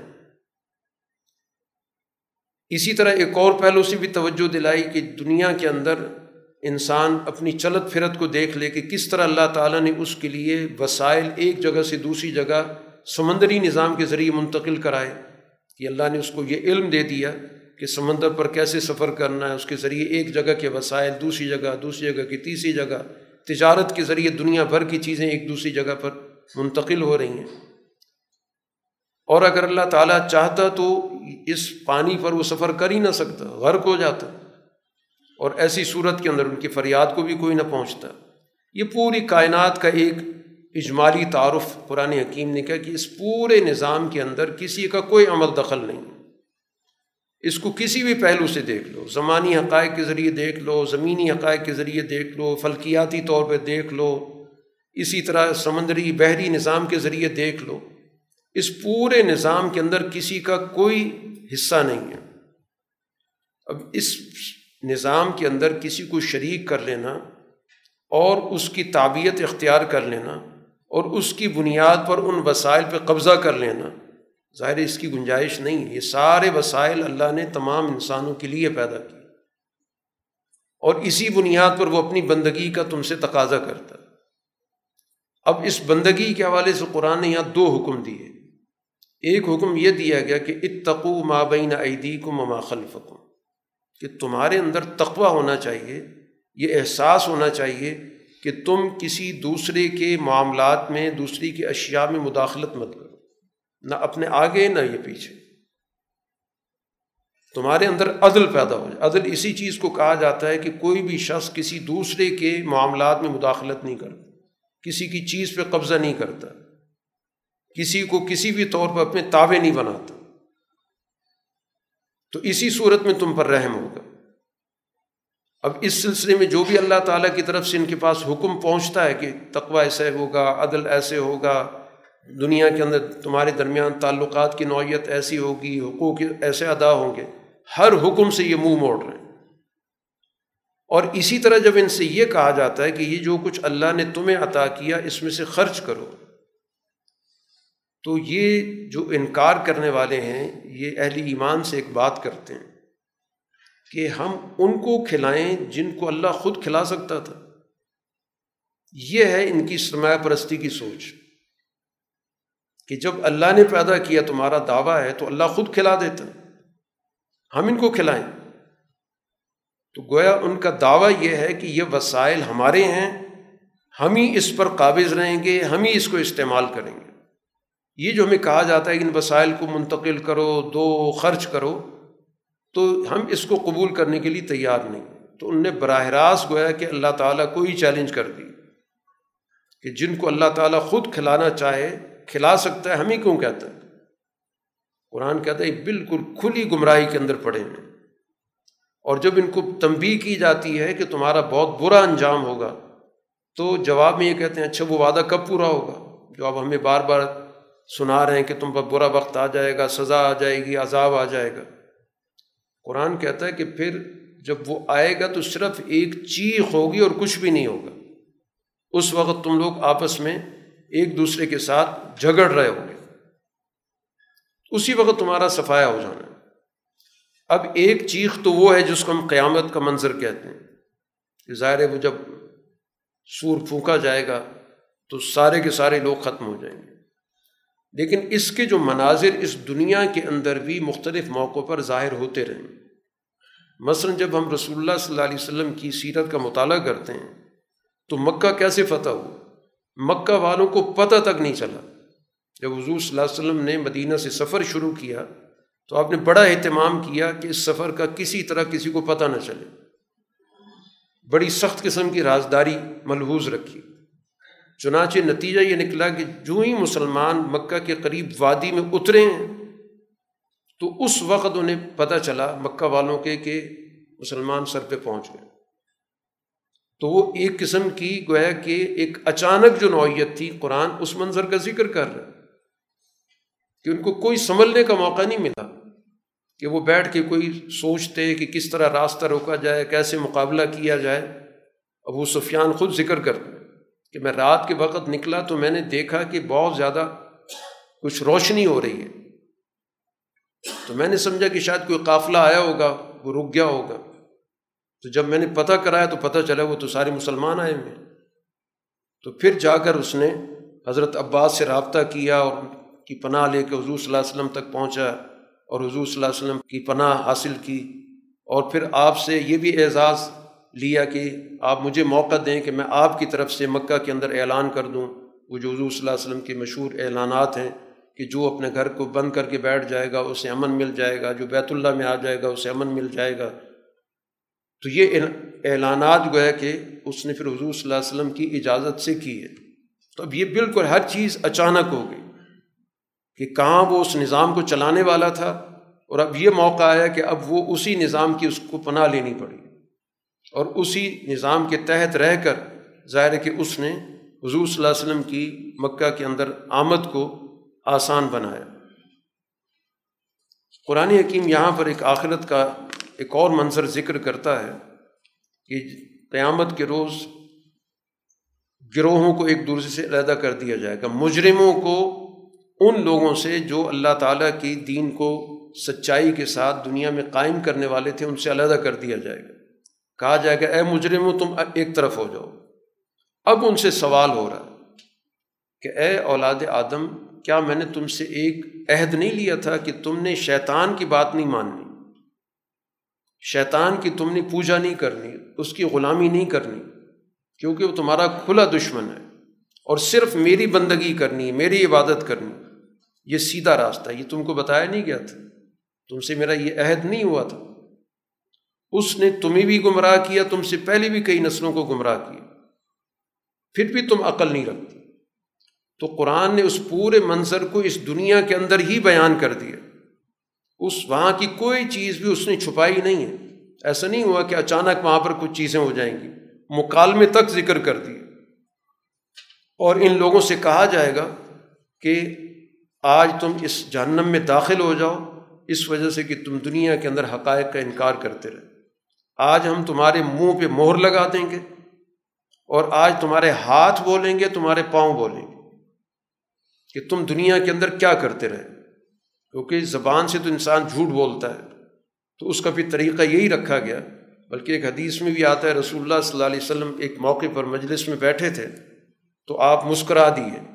تو صحابہ کرام حضور صلی اللہ علیہ وسلم کی ہر بات کو بڑی توجہ سے دیکھتے تھے، نوٹ کرتے تھے۔ تو صحابہ نے پوچھ لیا کہ کہ کس بات پہ آپ کو ہنسی آئی آپ مسکرائے ہیں؟ تو آپ نے فرمایا کہ جو قیامت کے روز ایک انسان اللہ کے ساتھ بات چیت کر رہا ہوگا، اس پر کہ بندہ اللہ سے پہلے بات کرے گا کہ اے اللہ، میں صرف اس گواہ کو مانوں گا جس کا تعلق میں خود طے کروں گا، جس کا مجھ سے تعلق ہوگا میں کسی اور کی گواہی نہیں مانوں گا۔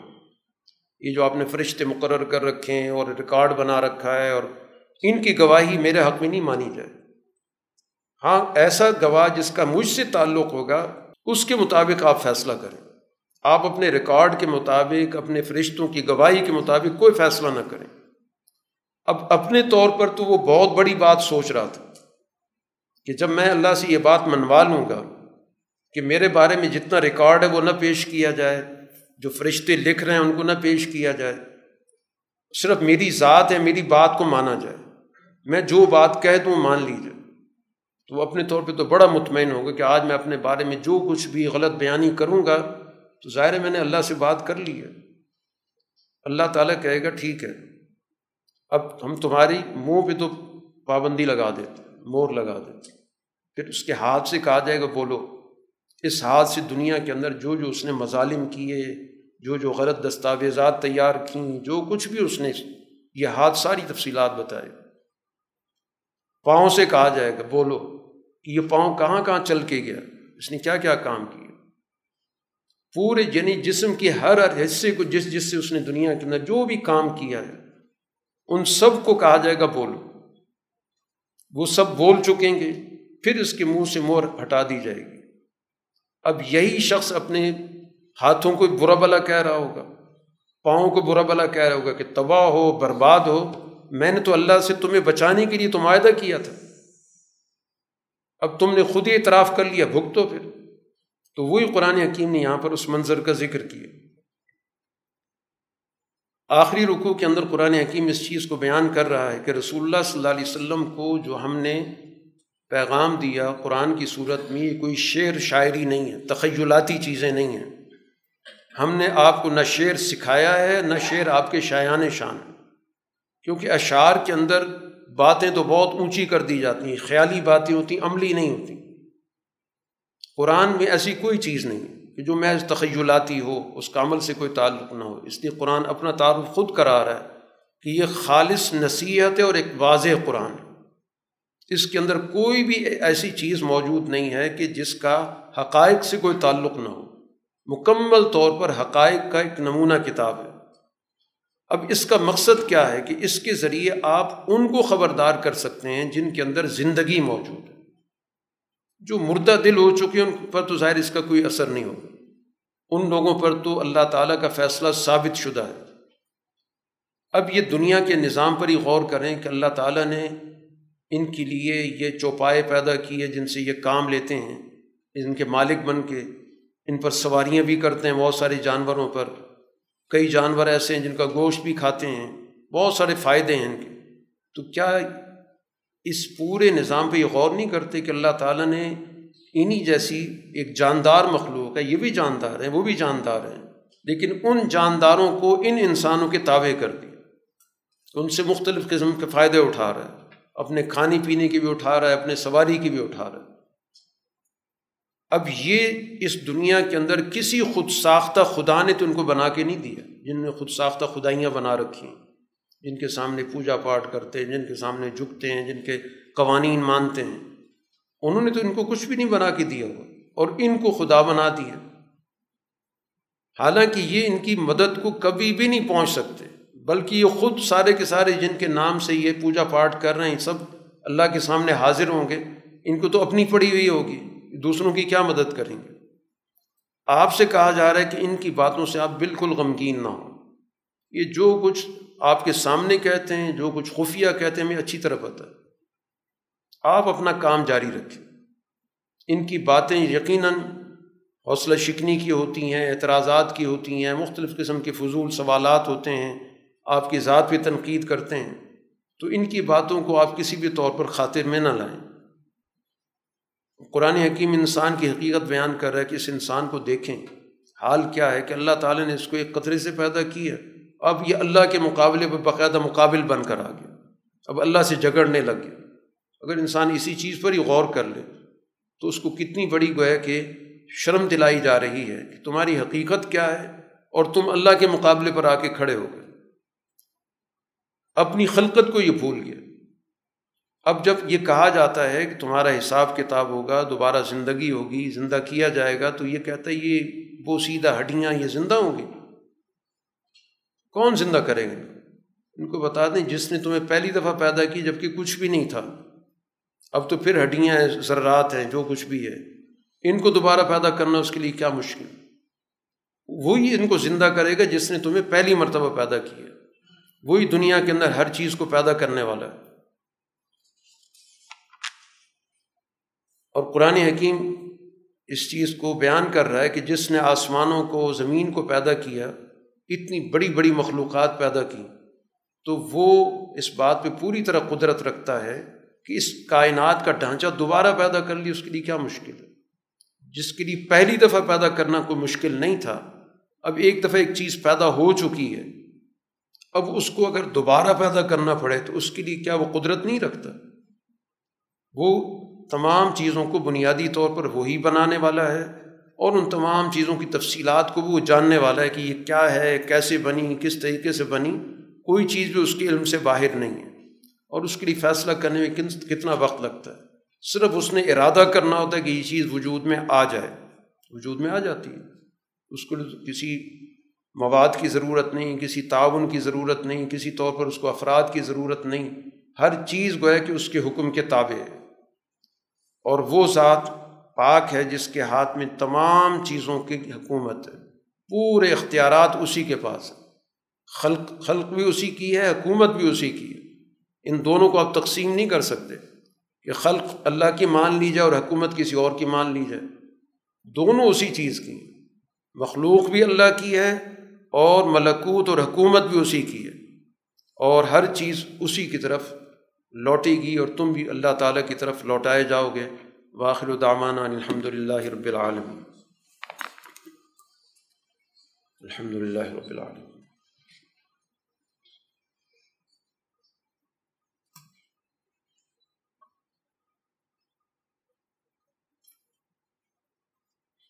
اجمعین